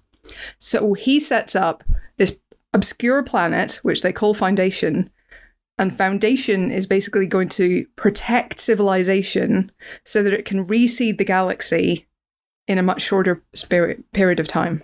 Huh? I've What? blown Chris's Thank you for mind. that. Foundation to foundation. That's a foundation to foundation. But the trailer looks amazing. yeah, it looks it's proper sci-fi looking. It's like crazy Mm. planets with like giant rings round and people going around in spaceships and flying cars. It's it couldn't be more sci-fi looking. It has Lee Pace in it. I mean, he's clearly not real. It's amazing. so uh, it is very exciting. Uh, I I think that this show seems to be based on Prelude to Foundation and Foundation itself. But I look forward to finding out if that's true. I think we predicted that back when this was first discussed using psychohistory. using psychohistory exactly because prelude to foundation is basically where hari seldon develops this whole theory by studying the imperial planet itself by the coruscant if you will of the Empire. I very much look forward to seeing uh, Jared Harris bust out some gun cutter in this particular show. I think it's going to be great. No, I think this is brilliant. I'm, I'm a, as anyone who listens to the Pilot TV podcast will know that I'm a huge fan of Apple TV Plus, the the least used of the streaming the services. The, I am the one uh, because I like what they let their their creatives do. They let them do incredibly bold, ambitious stuff. Um, I mean, just look at just look at what Steven Knight did with See. I mean, it's incredible. But yeah, this looks great, and I think this is the perfect place for it to air because I don't believe it will be constrained in any way. I think it will be absolutely mm. batshit mental, and I completely celebrate that. Now, this doesn't air until next year, I believe. Yeah, I believe so. but I'm counting down the days until It's going to be proper. this. I would genuinely recommend people read Prelude to Foundation and Foundation, both of which are short, short novels. All of the female characters are dreadful because Isaac Asimov couldn't write a woman to save his life, um, as with many mid-century sci-fi giants. Um, but apart from that, if you control for that mentally, then uh, the, then the rest of it's very, very good. Isn't it meant to be on Filmable? It's that's why I think there's quite a lot of prelude to foundation in, in this because I think that's Okay. the most uh, film filmable bit. Filmable. Um, because otherwise, you do have this 5,000 year time span where you're trying to follow the history. I'm using the word rightly the history of the planet Foundation as it deals with various crises. Uh, Through its kind of existence. Um, And then you get into the Foundation and Empire stuff where they're trying to kind of rebuild civilization across the wider galaxy, which is obviously pretty complicated. But there are a few character archetypes, at least, who go through the whole thing. So you get people's grandchildren and great grandchildren and stuff like that. Sounds cool. Sounds very very cool. I shall I shall buy the books. I've never read the books, so I will buy these uh, once payday swings around. Uh, I noticed Joe Kosinski is doing a Twister reboot, Hmm. which strikes me as a slightly odd thing to do. That film doesn't strike me as screaming out in, you know, screaming out for rebootage. Yeah, I liked Twister. I had a lot of fun with that. The cow was certainly a highlight, but I just quite enjoyed that movie. Um, I'm all here for a Twister reboot. Yeah. Philip Seymour Hoffman, Helen Hunt. Bill Paxton, the Amazing immortal Bill. Paxton. Um, Yeah. Yeah. Yeah. Cary Elwes as well as a bonus as a baddie. oh my Yeah. god, yeah, Yeah. good point. Um, I, I met a guy um, once who had been in a sort of multi story car park when a tornado hit outside. And so he was literally standing sort of in the open air at a height, watching a tornado sort of go past him. So there you go. That's a free image for Joe Kosinski if he wants it. Um, oh, did, but did anything happen to him, or was no, he was like fine. But okay? he had to hold on quite tight, I think. Uh, but he, he survived okay. But I mean, just watching that movie, you're like, well, obviously no one ever survives um, because they're so destructive. Yeah, but I think people sometimes do. I thought it was awful, Twister. So maybe I need to re- revisit it. Yeah, I thought it was my absolutely my absolutely memory terrible. of it is that it was one of kind of the early CG spectacle Mm. films. You know, that Yeah. you had to go and see because of the spectacle. but it had no story and no characters. Oh, come now. Bill Paxton and Helen Hunt, who wasn't rooting for their romance? Well, Yeah, you, I mean, apparently. clearly, yeah, clearly I wasn't. Um, I was rooting for the Twister to to scoop them up and deposit them in Kansas. That's what I wanted to happen. Monster. But uh, but hey ho, that maybe Yeah. that is just me. And then we're going to round off the, the news section with two very very sad bits of news. We lost Mm. two um we lost two incredible people uh, last week. Uh, first, Sir Ian Holm, star of Alien and the Lord of the Rings movies and Time Bandits and all sorts of, of great films, passed away at the age of 88, ripe old innings, as they say. And then Joel Schumacher, the director of the aforementioned Batman Forever, Batman and Robin, and Falling Down, The Lost Boys, and many, many more, died as well after a battle with cancer at the age of 80. Um, and both will be much missed, I would say. Mm. Yeah, ver- very much so. Um, I feel like Ian Holm could kind of do anything. You know, he he didn't start acting until he was sort of middle aged because he was on stage and, and very much in demand, and then had a sort of life changing moment of stage fright that just left him uncomfortable working on stage. And, and turned to the screen and, and really we're so lucky that he did uh, in a way you know so from alien from Alien on, I don't think anyone ever went as quickly from, you know, cuddly and supportive to terrifying as he did. You see it in Alien, you see it in The Lord of the Rings, actually, uh, in the moments where Bilbo is sort of taken over by the ring. Um, he he just played so many shades and so many different notes to each character that he did, um, and he was. I think he was extraordinary. He's great in Chariots of Fire. I don't know if people have seen that these days. If you haven't seen The Sweet Hereafter, that was his first leading role in his 60s and it's an incredible performance and definitely worth checking out. But Mhm. um, but yeah, he, he will be much missed. It just felt like he'd be around forever somehow. He was just one of those people who, you know, he always seemed kind of older since I've seen him, but at the same time, you didn't think he was ever going to go anywhere. So that was a bit of a shock. Yeah. I think he'd been in ill health for some time, hadn't he? Mm. His his credits had, had dwindled. His last appearance was as old Bilbo in the Battle Yeah. of the Five Armies in the the last Hobbit film. Um, but yeah, he was just he was just a wonderful, warm, avuncular presence. Uh, but he had such complexity about him as well. So he could he could play bad uns uh, as Mm. easily as he could play good uns. But he was always someone that you trusted, and maybe that that played into this idea that he could play he could play bados Yeah. that he could, you know, and then all of a sudden, watch out, he's gone psychopathic, and there's there's milk flying around everywhere, and uh, yeah, but he he was great, absolutely fantastic. Yeah. And and Schumacher as well, you know, talk about, you know, someone who lived large. Again, didn't start um, directing films, I think, until he was about 40.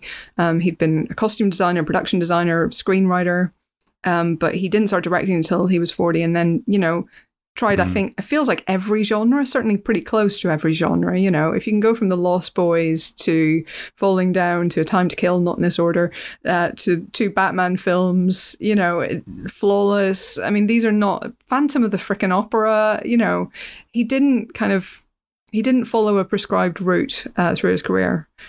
Um, probably because he was apparently too busy shagging people, judging Yeah, by well, those interviews he gave a few years ago. Ten thousand people. Man, That's that's. In a I mean, row? frankly, yeah, exactly. uh, that's that's a that's a lot of that's a lot of fucking. Uh, yeah, like how do you have time to do anything when you're when you're Uh, doing? exactly. He, it's a miracle he made so many films. Quite frankly, with Mm. uh, with that on display. But uh, Lost Boys is one of my one of my all time Mhm. faves. Love that. There's a brilliant piece up on the Empire website at the moment, which uh, comes from one of the, the issues we did earlier this year, which is kind of a behind the scenes sort of look at uh, retrospective on the making of Lost Boys, including either Joel Schumacher's last interview or certainly one of his last interviews. Uh, so that's definitely worth reading if you get a chance. And he's a he's a fascinating guy because he came in for an awful lot of stick for a lot of his movies. I mean, the Batman films were reviled, but in their own way successful, um, and and people seem to really turn him into a figure of fun. They love to hate him an awful lot, but one of his incredible strengths was he had a great eye for talent. You know, you've got mm-hmm. people like Matthew McConaughey now coming forward saying, "I really wouldn't have a film career were it not for Joel Schumacher taking a mm. chance on me, fighting for me for the studio." You look at some, something like St. Elmo's Fire. Now, obviously, you know it's the casting team as well, but he really did have an eye for people who would break out and become big stars. He knew Colin what he was Farrell looking as for. well. Yeah. Mm. Tigerland and Phone Booth. Yeah. Mhm. Both very, very, very sad losses indeed. Joel Schumacher and Sir Ian Holm, who both passed away this week. Okay, time now for our second and final guest this week. Maxine Peake has long been blazing a trail on the small screen, and recently she's been turning her attention to the big as well. Well, she would be if cinemas were open, because right now the big screen and the small screen are one. Uh, but this week she is incredible as the title character in Fanny Lye Deliver'd, a tale of a woman's awakening of all kinds, pretty much, in 1657 England.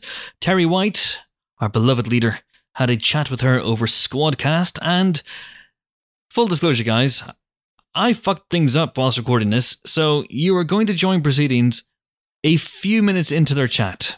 We're all in this new newness together, though, and now and again things like this are going to happen, and I beg your forgiveness, especially when you have an idiot like me in charge. But the rest of this interview is really fun and engaging, and I hope that you will enjoy it. The bits that I haven't mangled, anyway. Maxine Peake, enjoy. And do you think there's a wider resonance, particularly at the moment? You know, obviously that was 17th century post Civil War time about challenging the status quo.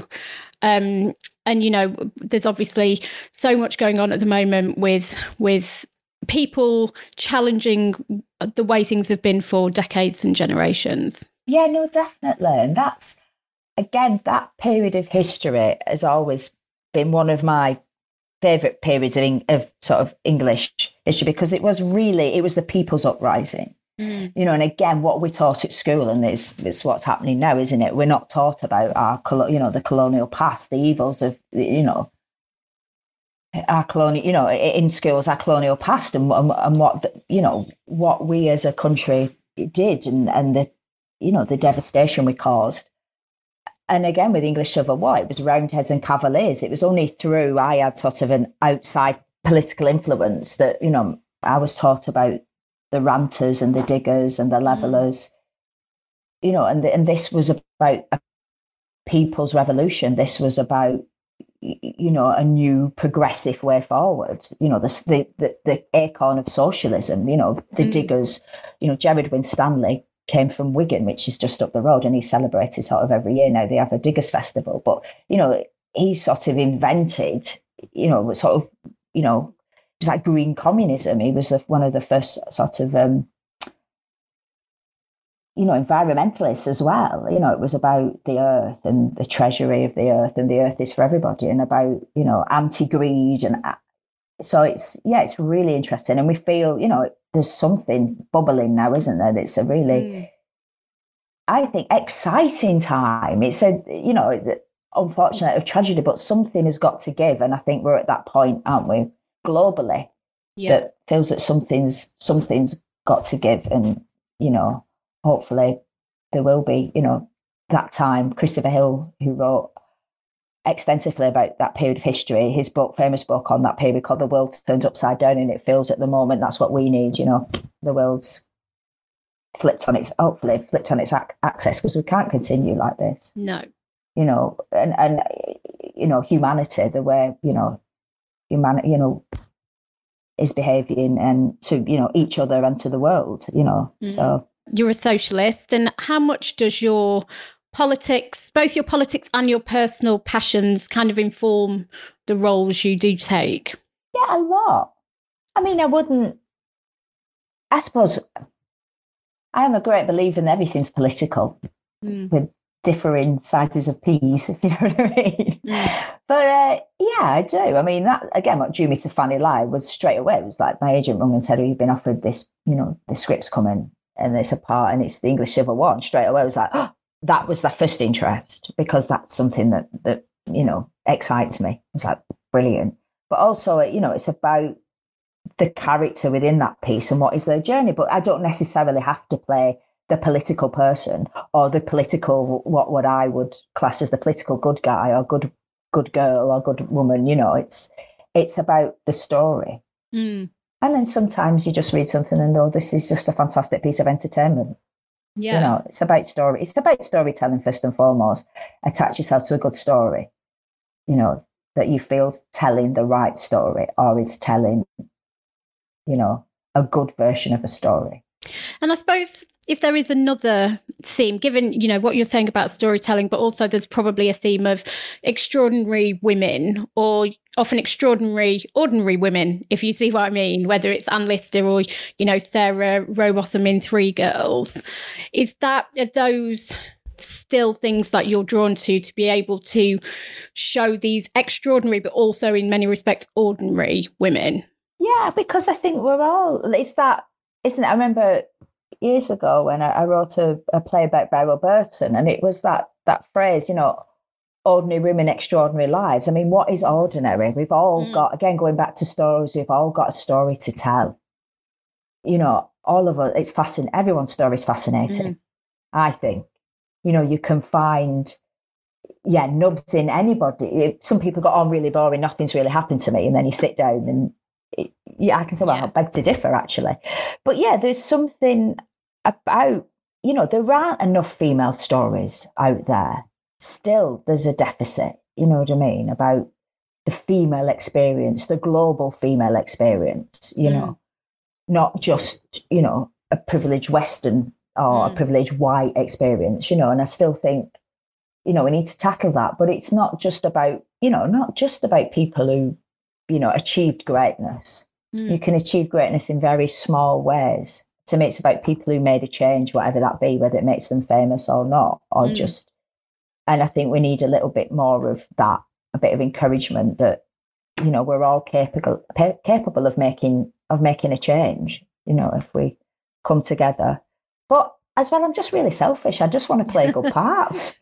you know what I mean? I want to play good parts. I want to play parts that that fascinate me and that I think yeah. stretch me and I find difficult and intriguing and complex, you know. So yeah, first and foremost, as a as a you know, as an actor at heart, it's all selfish motivation. you know, pure narcissism. Um, but you are also a writer, you know, for radio and stage, and you've done shorts. Is that motivated by what you were just talking about, which is the lack of stories you really wanted to see?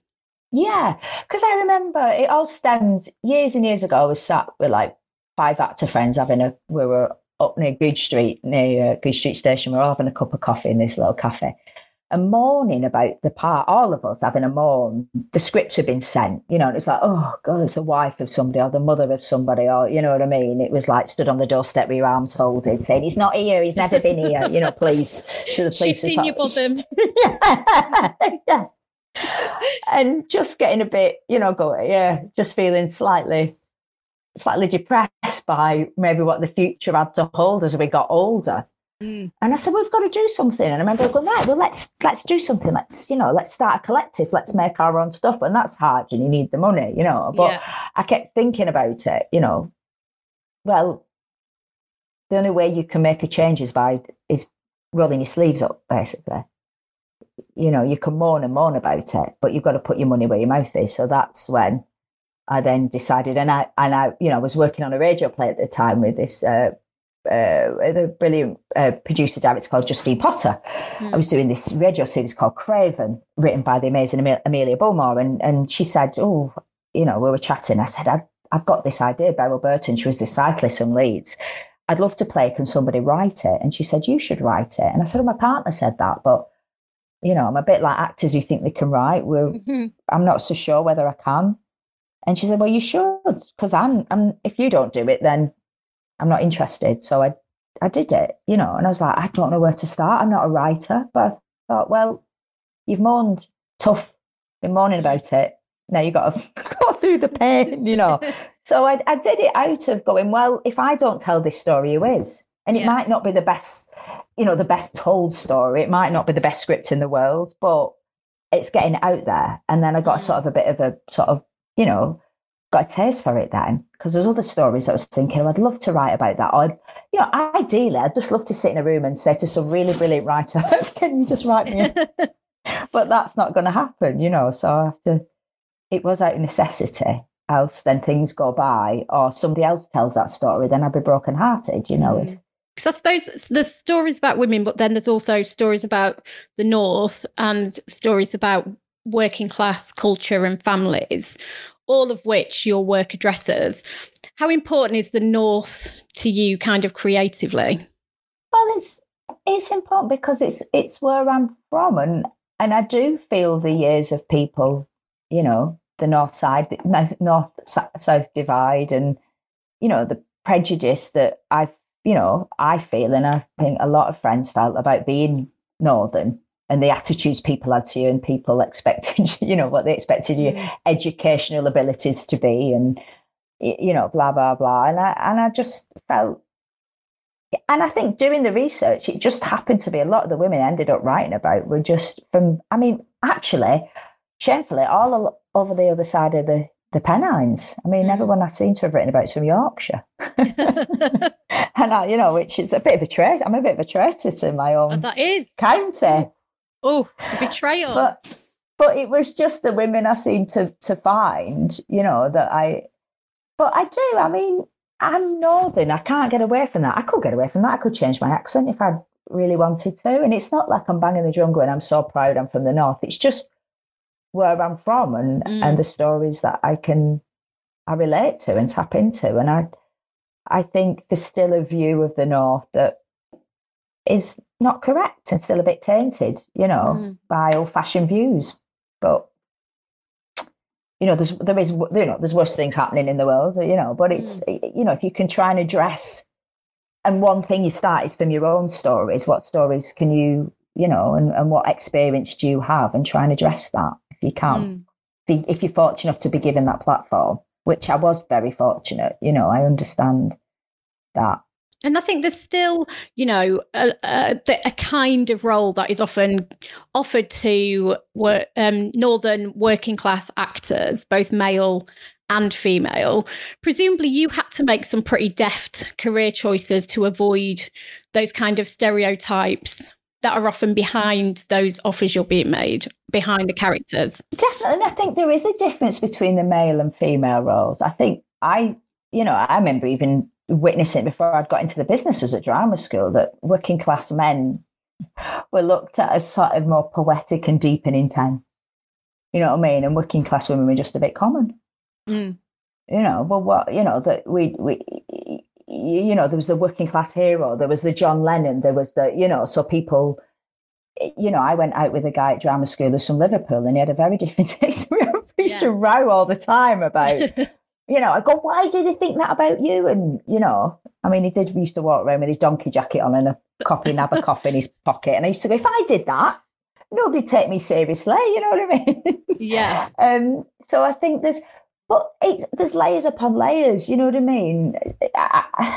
It's, and it's not, you know, and then you look, and maybe I'm not the person to speak about this, but, you know, I was talking to my best friend Carla Henry, and Carla's heritage is Jamaican Irish, and she says, and then on top of being Northern, there's being of colour in being Northern. She said Yeah. that brings a whole different world into it. She said, you, you know, and I think was the sort of, yeah, I just so it's you know it, it's it's really intrinsic in our in our society we look at people from regions and what we you know the lack of knowledge of history, you know, and people look at the North and what they expect people to be. And actually, we have a huge history of, of, of you know, progressive politics and, you know, um, you know, great strides in science and industry. But we, you know, people still look at at the North as the, you know, with the poor relation. Mm. You know, we're a bit common and we're a bit stupid and we're a bit funny and and I still think there's that there's still a bit of a battle, you know. Yeah. But yeah. But do you think that's why something like Shameless was actually brilliant because it challenged a lot of that, right? Because it reminded people that there's loads of humor in working class families and lives. Like humor's a massive part of that existence. Exactly. And that's one of my bugbears is a lot of these dramas set up north are so miserable. No wonder people think it says grim up north.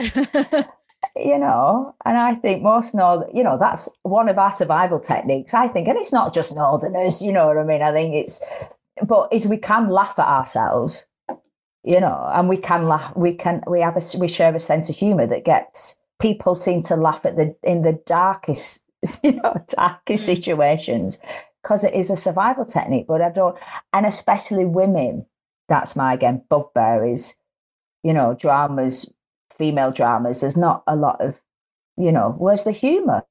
Mm. Where's the, you know, most women I know are hilarious. If I get together with a group of my female friends, I mean, we probably spend about, you know, three quarters of the meeting laughing our heads off, usually at somebody's expense, usually but no. But I just think, yeah, it's it's showing life as it as it it's you know, and its diversity and its complex as, as its you know multifaceted existence that we all have and sometimes we write that out don't we and people write stereotypes there's lots of stereotypes on on you know i think in scripts in you know still issues with that Yeah. And one last question. Um, you recorded while in lockdown, I believe, the uh, Alan Bennett's Talking Heads. You did an episode, and I was going to ask if it was weird, but it's a monologue, right? So I suppose in some ways it actually works with this medium and with lockdown. Yeah, well, we filmed it on the EastEnders set. So I was in Ronnie's ki- Ronnie's stairs and Ronnie's kitchen. People kept telling me that's where I, I was. um, um, and I did take a picture of, of Natalie Cassidy's dressing room door. I got very excited because it had a brass Sonia. in. So I took it. Sonia, I know Sonia, she's brilliant. Um, so, uh, so we, we, I had to drive, you know, I drove down to um, Elstree and uh, one night and then we, we've, I filmed. But I did, I rehearsed with Sarah Frankcom, who I normally work within the theatre at the Royal Exchange. And it's her sort of first television directing, so it's her television directing debut. And we did it over FaceTime, Hmm. which, and not, I, I really miss being in a rehearsal room and acting to a little, you know, dot on the, Mm. it's, it was hard was when you're rehearsing, but obviously once you got on set, it was a, a sort of just a more a muted, sort of smaller. The crew was a lot smaller. It was very quiet, very relaxed, very calm. You know, it was it was it was strange and it was great and it was brilliant. It was such a privilege to be able to to do. And you know, Alan Bennett, you know, is such a fan, and obviously nerve wracking because you know you know I'm almost treading in you know the shoes of Patricia Routledge, which you know th- those these big shoes to fill. you know, so but um yeah, it was it was, but I was I'm hoping it won't be. uh You know, that's not the way forward now. I want. I miss. You know, I'm, I miss the collaboration. I miss being in a room with with people. You know, as we all do, as we're all going through this this period in time. You know what I mean? Yeah. It's been. You know, I know it's tough for a lot of people. Been very tough, but yeah. But it was great to be able to do something and, and do something new that was to be broadcast. Mm. Oh yeah. Thank you, Maxine. Thanks, Terri. Okay, so that was Maxine Peake. and now it's time for the reviews section of the show, and let's start with the aforementioned Maxine Peake and Fanny Lye Deliver'd. Jimbo. Well, this whole film begins with the title card Shropshire. 1657. And I think that tells you pretty much everything you need to know about this. So this is sort of post the execution of Charles the First, Helen? Mhm. Yes. Yes. Uh, when Oliver Cromwell kind of took over England and imposed his puritanical rule where everyone was a bit strict. This particular story takes place in a small sort of rural farmhouse where um, where Charles Dance lives with his wife Maxine Peake and their young son. He's again a bit strict, very into the gods and wearing of the puritanical attire and the hitting people with a willow switch when they do things sinfully. Uh, so he's not a very nice man until they two people turn up at the farmhouse looking for shelter. Uh, and these two people, of course, played by Freddie Fox and Tanya Reynolds, who people may know from Sex Education, in which he is excellent. Uh, and they ingratiate themselves with their hosts, and eventually it comes out that they are from a, shall we say, non-puritanical branch of Christianity, one that would eventually turn into into the Quakers, uh, and they preach a very different idea of what they think Jesus wants from people, uh, and have you know controversial ideas like feminism and equality and sexual liberation. Um, lots more happens in this, but essentially it is the awakening of Maxine Peake's character, uh, the titular Fanny Lye, and how she has her eyes open to concepts such as equality and women, you know, having rights and not being property and all such lovely things like that. Um, and it's about religious freedom and personal freedom. But I think, you know, this film is is an interesting one. Like a lot has been made of the realism of this film. Like they made a point, like the soundtrack is played by, with instruments that were from the era, Mm. the set, the particular farms it was made using techniques that were available at the time. So they've gone really big on authenticity. This does not, unfortunately, stretch to the actor's dentistry. Freddie Fox's teeth are so bright as to be almost blinding. But other than that, I think it has a real sort of uh, it has a real sort of verisimilitude to it. Uh, but the standout here is Maxine Peake. So her performance in this is fantastic. I think she's great, uh, and the sort of the the sort of internal transformation she goes through. You know, after being this abused, downtrodden wife to being this incredibly silly, showing incredible inner strength, but having her eyes opened and this kind of wonder that there may be a better life for her, a different life than the one that you know her husband, uh, the you know the government and God have imposed on her up until that point. But uh, but she's really good in this. And as I say, I'm a big fan of Tanya Reynolds' work. I love her in Sex Education, and she was really good in this as well. But uh, yeah, all about performances. This it's not the fastest paced film in the world. Uh, it's not even the most eventful film in the world. But uh, there is uh, an engorged penis at one point. So if you were bored, that will almost certainly bring you right back into focus. Uh, so keep an eye out. Yeah, I think I think I agree with most of that. I think it's very performance driven, and I think the performances are great. I mean, to an extent, Charles Dance is becoming a little bit typecast as scary older man, um, Yeah. and he is very much scary older man here. But there are there are shades to this character that I did not necessarily see coming at the at the beginning, so I appreciated those. Um, it was it was odd for me. I didn't always understand or appreciate the thrust of it. I think I felt like there was some sometimes when you know you it didn't feel very religious if that was the main thrust of the story if it was a, a religious and a, a awakening of belief that kind of sometimes got lost in the shuffle a little bit um, in in the more sensationalist stuff um, but I thought the look of it was really, really uh, good. Obviously, it, it had sort of shades of the uh, the witch and things like that. We were set around the Mm. same time, but um, I thought that the look of it and the performances and the music, actually, as you say, on the original instruments, was fantastic. Yeah, the religious thing's an interesting point actually because it doesn't it doesn't feel like it's about you know the evolution of Christianity. It felt more like portraying religion as it has often been used as a method of Yeah, control, whether yeah. it be a class control or gender control, uh, and showing that it doesn't need to be like showing that there's another way, uh, which I thought was an interesting an interesting sort of line in this. But um, yes, Charles Dance was was very much Tywin Lannister with Jesus on his side. now, there's a scary prospect. Yeah, it's an interesting, it's an interesting sort of stew of, of genres in its own way. It feels like it's riffing on things like westerns, and there's a certain, uh, yeah, there's another genre I should probably mention, but I probably shouldn't mention because it might be a spoiler. Um, and and as you say, it, it's the performances that really really carry this. Obviously, the attention to detail is is very very good, but it's it's Maxine Peake and it's and it's Tanya Reynolds and it's Charles Dance and there's a couple of other people in it who who mostly are there to be the the the the more potent threat of the movie. Uh, but it's it's it's really it's really really thoughtfully made. Um, it- there are moments of it. And again, I won't go into it too deeply because, a spoiler, but the, that sort of put me in mind of Field in England. Uh, that sort of made me think of that. And um, yeah, it's it, it's it's entertaining, entertaining for what it is. Don't necessarily go in expecting all action, but expecting characters who do develop a little bit over the time that you're given. And and uh, there are a few moments where you think like, yeah, I kind of saw that coming, but there's a lot of stuff in it that's just probably will take you by surprise, and and I appreciated that. Also, they have excellent hats. There is a lot of superb headwear in this film. Also, massive hats. So if you are say- a milliner, there's a Hmm. lot, a lot to offer here. Are they excellent or are they just large? I mean, Helen, I put it to you, they are one and the same. when hats are concerned, big is good. If you love big hats and engorged penises, then this is the movie for this has you. everything for you. Yes, everything. Well, it's almost certainly fake, right? It's fake. It's fake. It's Of fake. course The It's fake. hats, I'm almost certain it was a real hat, Chris. I can't imagine that it was. penis is real, but the hats are fake. That's the tagline. Um, it's three leads. All have surnames that uh, double as verbs. what? Peake, Dance, and Fox. And for that reason alone, we're giving Fanny Lye Deliver'd four stars. Good lord. Take that, you foxy, peaky dancers.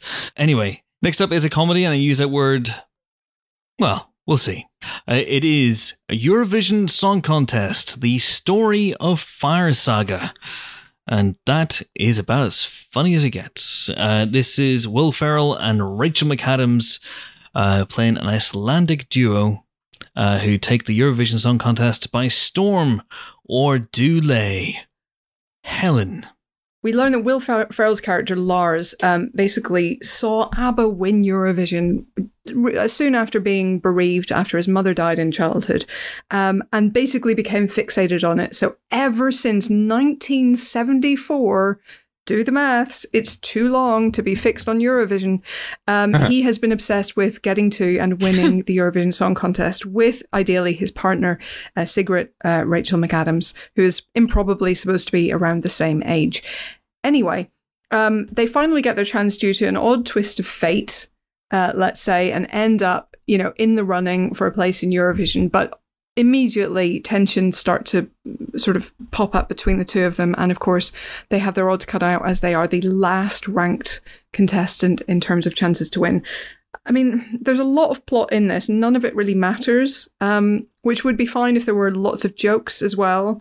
Um, there are not. Uh, really, the best thing in this, by quite some distance, I have to say, is Dan Stevens as Alexander Lemtov, the Russian favourite to win Eurovision. Um, he's fantastic and is doing a lot with what he's given, even though you sometimes get the impression that there have been some massive rewrites to this movie. There are certain things that are sort of set up and then not knocked down, or that appear to be being knocked down but were never set up in the first place. So you're like, where did that come from? Um, so it feels like one of those films where maybe they've tried to improv the whole thing and mostly failed and Hmm. then just kind of stitched the part that they did like together. There some of the music I thought was actually quite good if you like Eurovision Hmm. music. I think some of the songs are very Eurovisiony. You can see them doing well in this context. You can, you can absolutely imagine that. Um, Yeah. But apart from that, like I think it's going for kind of Mamma Mia camp silliness. I mean, it even has Pierce Brosnan in a role.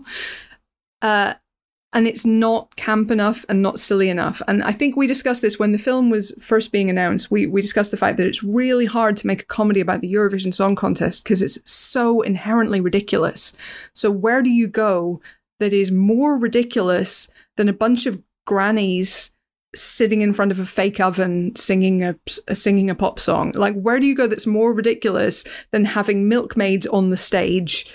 In very low cut tops, you know, churning away during your song. There is nowhere that is more ridiculous than these people. Um, so it's very, very hard to make a comedy of this. And indeed, I don't think they've done a massively good job of it. There is a bit, I will say, where a bunch of past Eurovision winners and contestants come in, uh, where one of the good winners of recent years also sings a nice song as they go round.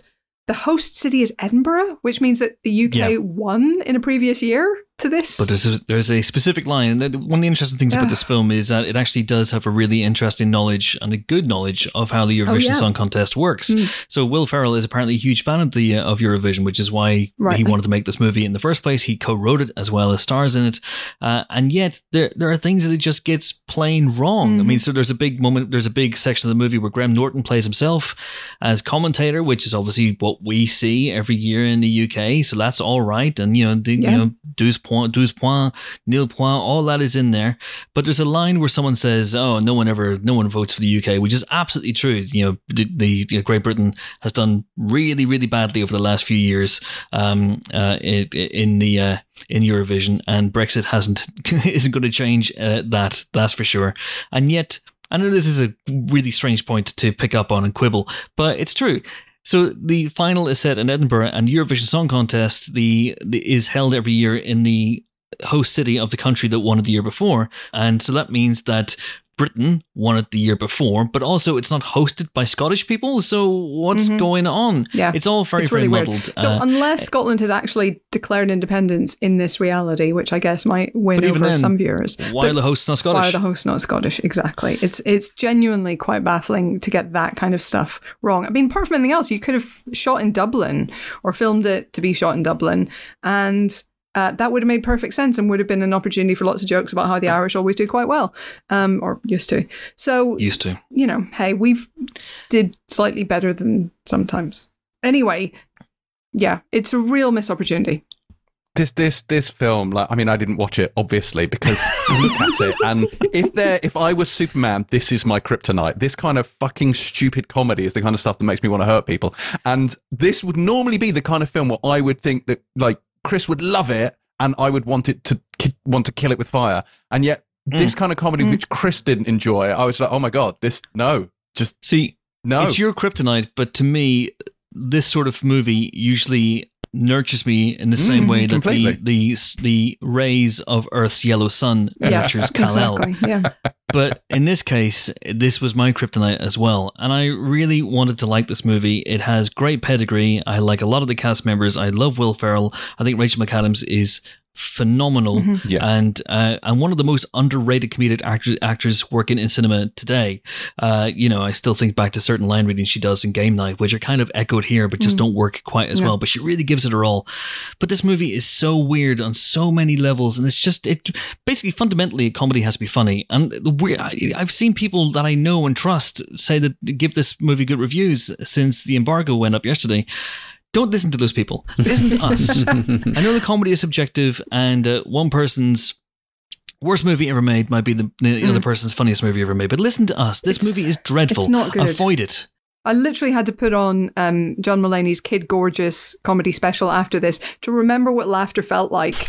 Um, and literally, it turned out that I'd, I'd actually stopped halfway through last time I watched it because I went to bed or something. Yeah. Um, and, and literally within seconds of turning it on, I was laughing. So I'm not broken, okay? I still work. You're not the one at fault here. I'm not the one at fault. I can still laugh. The fault lies with the movie itself. It is misjudged and muddled and crucially not funny. And it is it reunites David Dobkin, who's the director, with his Wedding Crashers stars Rachel McAdams, as I said, and Will Ferrell. And you think that this is going to be a recipe for at least some sort of freewheeling, improvisational, you know, funny, surreal nonsense. But it's a movie that has no confidence in anything Yeah. that it does. That bizarre bit with Eurovision's winners doing the a fairly serious, straight Mhm. uh, medley to camera comes out of nowhere. And it's Absolutely well, yeah. What what movie are you trying to be? And doesn't go there, there are bits about there are bits about Icelandic culture which feel very very uh, first base. There are jokes about elves and surreal bits about people being killed in a murder mystery plot that doesn't really go anywhere because the movie forgets about it. Or, you know every so often, and you know great. Great um, comedic actors like Jamie and Natasia Demetriou are kind of just stranded Mm-hmm. and given nothing to do and no arc. And I think Dan Stevens is really game and tries really, really hard Yeah. in this, but isn't given anything he, yeah. to do. Yeah. He should be one of the great comedic villains of recent years in this, and you know they, Mm-hmm. They, don't they couldn't even decide really what get to that do right. with him. Like they, they changed their mind from scene to scene about what, what his character is, and I think he's he's doing exactly his best in every single one of those scenes, but none of them tie together. Yeah, bit of a mess. None of them tied together. Blanco, are you on the same page? Yeah, unfortunately, I am. Uh, I have to say, in, in, in the pantheon of, of Will Ferrell films, I've liked Talladega Nights and Anchorman, still wonderful, and this is also a film. Um, it, I I think I think part of the problem for me was. uh, And you were talking about this a little bit before with, with how they treat Eurovision. Is it feels like they're trying to not take. They're trying to have fun with it, but not completely ta have make fun of it. It feels like there's some fealty to it, and that doesn't really work because it is, as you've said, inherently ridiculous. Um, I, I have to admit, on on the positive angle, I didn't mind how they play out the little runner about the elves. I thought that was just that was a little bit that made me lightly chuckle hmm. about what happened to it. But generally, I sat there just thinking to myself, "My goodness, the people involved with this. This should have been this should have been a laugh riot, and instead it was a Yeah. it was a it was a laugh. Someone kicking a can slightly against the wall. Yeah, And they should they should have knocked it out of the park. Absolutely. And like Yeah. five minutes in, I, I I chuckled twice. About ten minutes in, I chuckled twice, Mm. and uh, I think that's when the laughter died. Uh, and it's two hours long, and you have to stress that as well. This is two hours long. It is on Netflix, and honestly, Netflix, it's okay every now and again to give a filmmaker a fucking note. It's okay. It's fine. No one's going to think worse if you if you do it. No one's going to say, "Oh, don't work with Netflix again." They gave me a note, and the note was make it shorter and funnier. It's okay to do so. Uh, you know, it's not great. I, I came very close to giving this one star, but in the end, I I, I gave it two because, as I say, it made me chuckle a couple of times. Um, but I'd be hard pressed to recall when. One star per laugh. One, one star per laugh. There we go. And uh, last but not least, this week we have the return to the director's chair of Jon Stewart with Irresistible. It is, you'd be surprised to know, a politically themed comedy, uh, but one that reunites Stewart with his Daily Show compadre, Steve Carell. Blanco, Yeah, um, take it away. in in some ways this this suffers a little bit from a similar problem to Eurovision. It's people you really like and have done really good work in the past and it just doesn't live up to past glories. This is Jon Stewart back in a narrative. This is his second narrative film that he's made after Rosewater from uh, a couple of years ago. And this, you would assume, puts him squarely in his sort of political wheelhouse as the guy who used to host The Daily Show. It's about, uh, it stars Steve Carell as a guy named Gary Zimmer, who is a Democratic strategist. He worked on the Hillary Clinton campaign in 2016, and we all know how that ended badly in case you didn't know or in case you don't live in america and you're not living through the hellscape that is. Anyway I, i'm getting off the point. Um, so anyway uh, here's gary zimmer this democratic strategist and he is shown a little sort of viral video of a farmer named jack hastings out in wisconsin who looks to him like the perfect candidate at least for a, a local mayoral election. He is uh, jack this jack hastings guy um, is um, a, a sort of he's, he's this sort of seems like he would be a Republican type, but he has all these progressive values and these democratic values. He's standing up for immigrant workers. He's standing up for equal rights and healthcare. And so Gary decides, oh, I'm going to try and run this campaign, and it'll be a bellwether for how we can help win over the rural heartlands in the coming presidential election of course, once he goes there and starts seeing a bit of success with it, the Republicans wind of it. They send Rose Byrne, who is the uh, his sort of his uh, nemesis, a Republican strategist named Faith Brewster, and it's it's essentially how the two of them manipulate and connive and scheme and and try and and win this election. Uh, unfortunately, it feels like something that should have been out in 2016 or even before that. It's, yeah, this is about 2003. This stuff. Yeah, it's mm-hmm. it's about oh oh aren't aren't election politics weird? Aren't aren't people aren't people in America and as we now know everywhere really divided, and and it has things to say about super PACs, uh, you know, political action committees that are supposed to be separate from the candidate, but you always know there are things going on between them, and it's it's just a lot of sort of easy jokes about that sort of thing and the really overriding feeling I got was I would so much have preferred this to be a documentary that Jon Stewart made, or for this to be something along the lines of something he used to do on the Daily Show. I, I saw somebody comment, I don't know if it was in the magazine's review or if it was in something I saw on, on Twitter saying, you know, someone like John Oliver has taken over doing this kind of stuff with so much more clarity and so much, much more so. comedy value than than this offers. And it comes from Jon Stewart, who you would have expected so much more from. I just I just sat there thinking to myself, myself, my goodness, why isn't Jon Stewart making a truly incisive, interesting, funny political film? And how has Steve Carell sort of he, Steve Carell just isn't very funny in it. He he yeah. really isn't. I didn't find him particularly funny in it. I think he's so concerned with being um like just a, a, a venal terrible person and showing that there are terrible people on both sides of this political debate and people who are more concerned with their own comfort and their own, you know, status and everything else.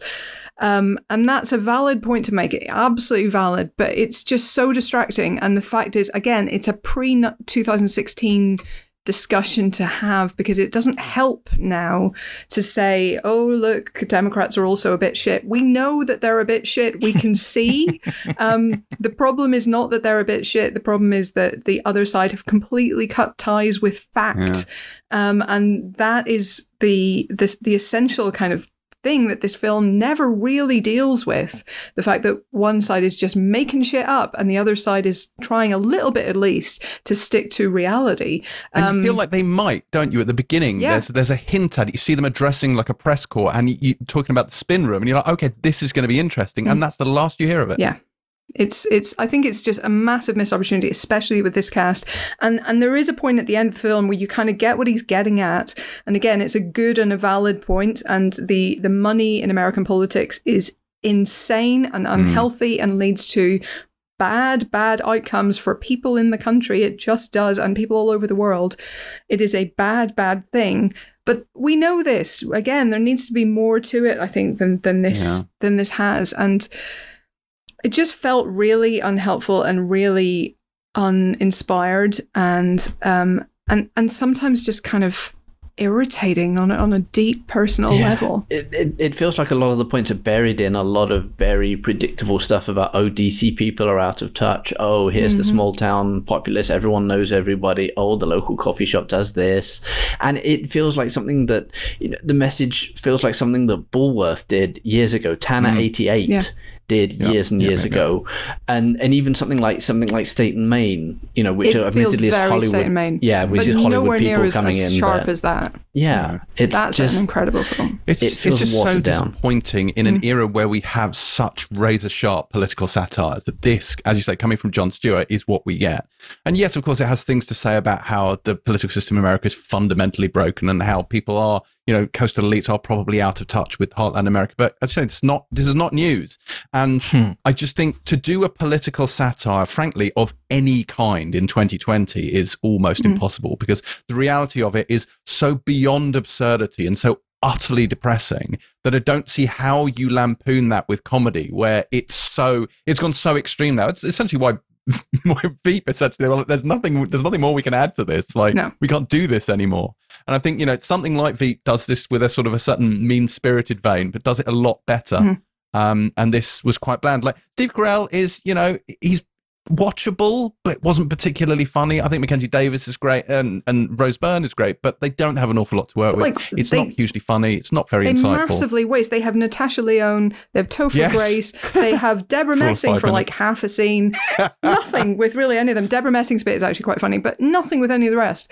Um, Yeah. There is, you know, you need to do more. I feel like with these ingredients, um, and I'm I'm kind of disappointed. Um, I'm just I'm just disappointed Uh, in terms Hmm. of political satire in this era. In this era, just because I said I was watching Kid Gorgeous last night, he gets to the bit with the horse in the hospital, and if you haven't seen Kid Gorgeous, if you haven't seen the bit about the horse in the hospital, is the probably best single take on the Trump administration um, that there has been, and I highly recommend it to each and every one of you, Okay. even you, James. Even me. Yes, Thank even you. And so say all of us. James Dyer, a man who once went to see Billy Connolly, one of the greatest stand ups of all time, and left halfway through. I literally did. It was painful. Oh God. Uh, I was not amused. I was especially not amused that I'd had to travel to Hammersmith to watch it. But you know, oh my what can you God. I was at one of those Something in gigs. They were broken. amazing. Mhm. I would have killed to see Billy Connolly. You, uh, you Philistines, I did lost in kill you. to get out. uh, so there you go. Irresistible. Sadly, too resistible. We gave it three stars. Three stars then for Irresistible. And that is it for this week's Empire podcast. Uh, you'd be delighted to know we've made it to the end of another one. Uh, join us next week for more film related fun. Where we'll be joined by a man who has helped all of us in some small way get through this lockdown, whether it's from his bath or his toilet. It is, of course, the great Sam Neill. Do you say? Do you say? Do you say? And making another appearance in the podcast, it is the wonderful Mr. Simon Pegg. I'll be holding a mug saying cool, cool, cool to that one. That is a hell of a lineup. But until then, until that auspicious occasion, until we meet again, it is goodbye from Helen O'Hara. Toodaloo. AKA this week on Squadcast Helen, I gotta ask, H. Daneel Oliver. Oliver? Oliver. Uh, it's um, it's a foundation reference. You wouldn't understand. You wouldn't understand, Chris. It's in a book. Have you heard of a book, Chris? I didn't think so. Uh, it is goodbye from Bellend Sebastian. Goodbye. Call me the Axeman. Next week, he will have learned a fourth chord. I will literally one more chord. What's the next one? What comes after D, oh, G is E, great. and A? Yeah, G is a great chord. G's a, f- G's a fucking belter. Mm. G blends so easily into D. Oh, you'll love it. You'll love it. Uh, it is goodbye from Full Blanco, James White. Cheerio, folks. Enjoy uh, LA, Blanco. Uh, I hope the weather's nice over there. I will certainly try. I don't think it's quite as boiling hot as it has been, as it apparently is in London right now. But yeah, it's it's it's LA. No. 31 degrees over here. 31 degrees. And of course, it is goodbye from me. I am off to spend £166 to get Billy Zane to record a message reminding me to put my bins out. And you know what? It'll work because you should always listen to your friend, Billy Zane. Thanks for listening. See you next time. Bye bye.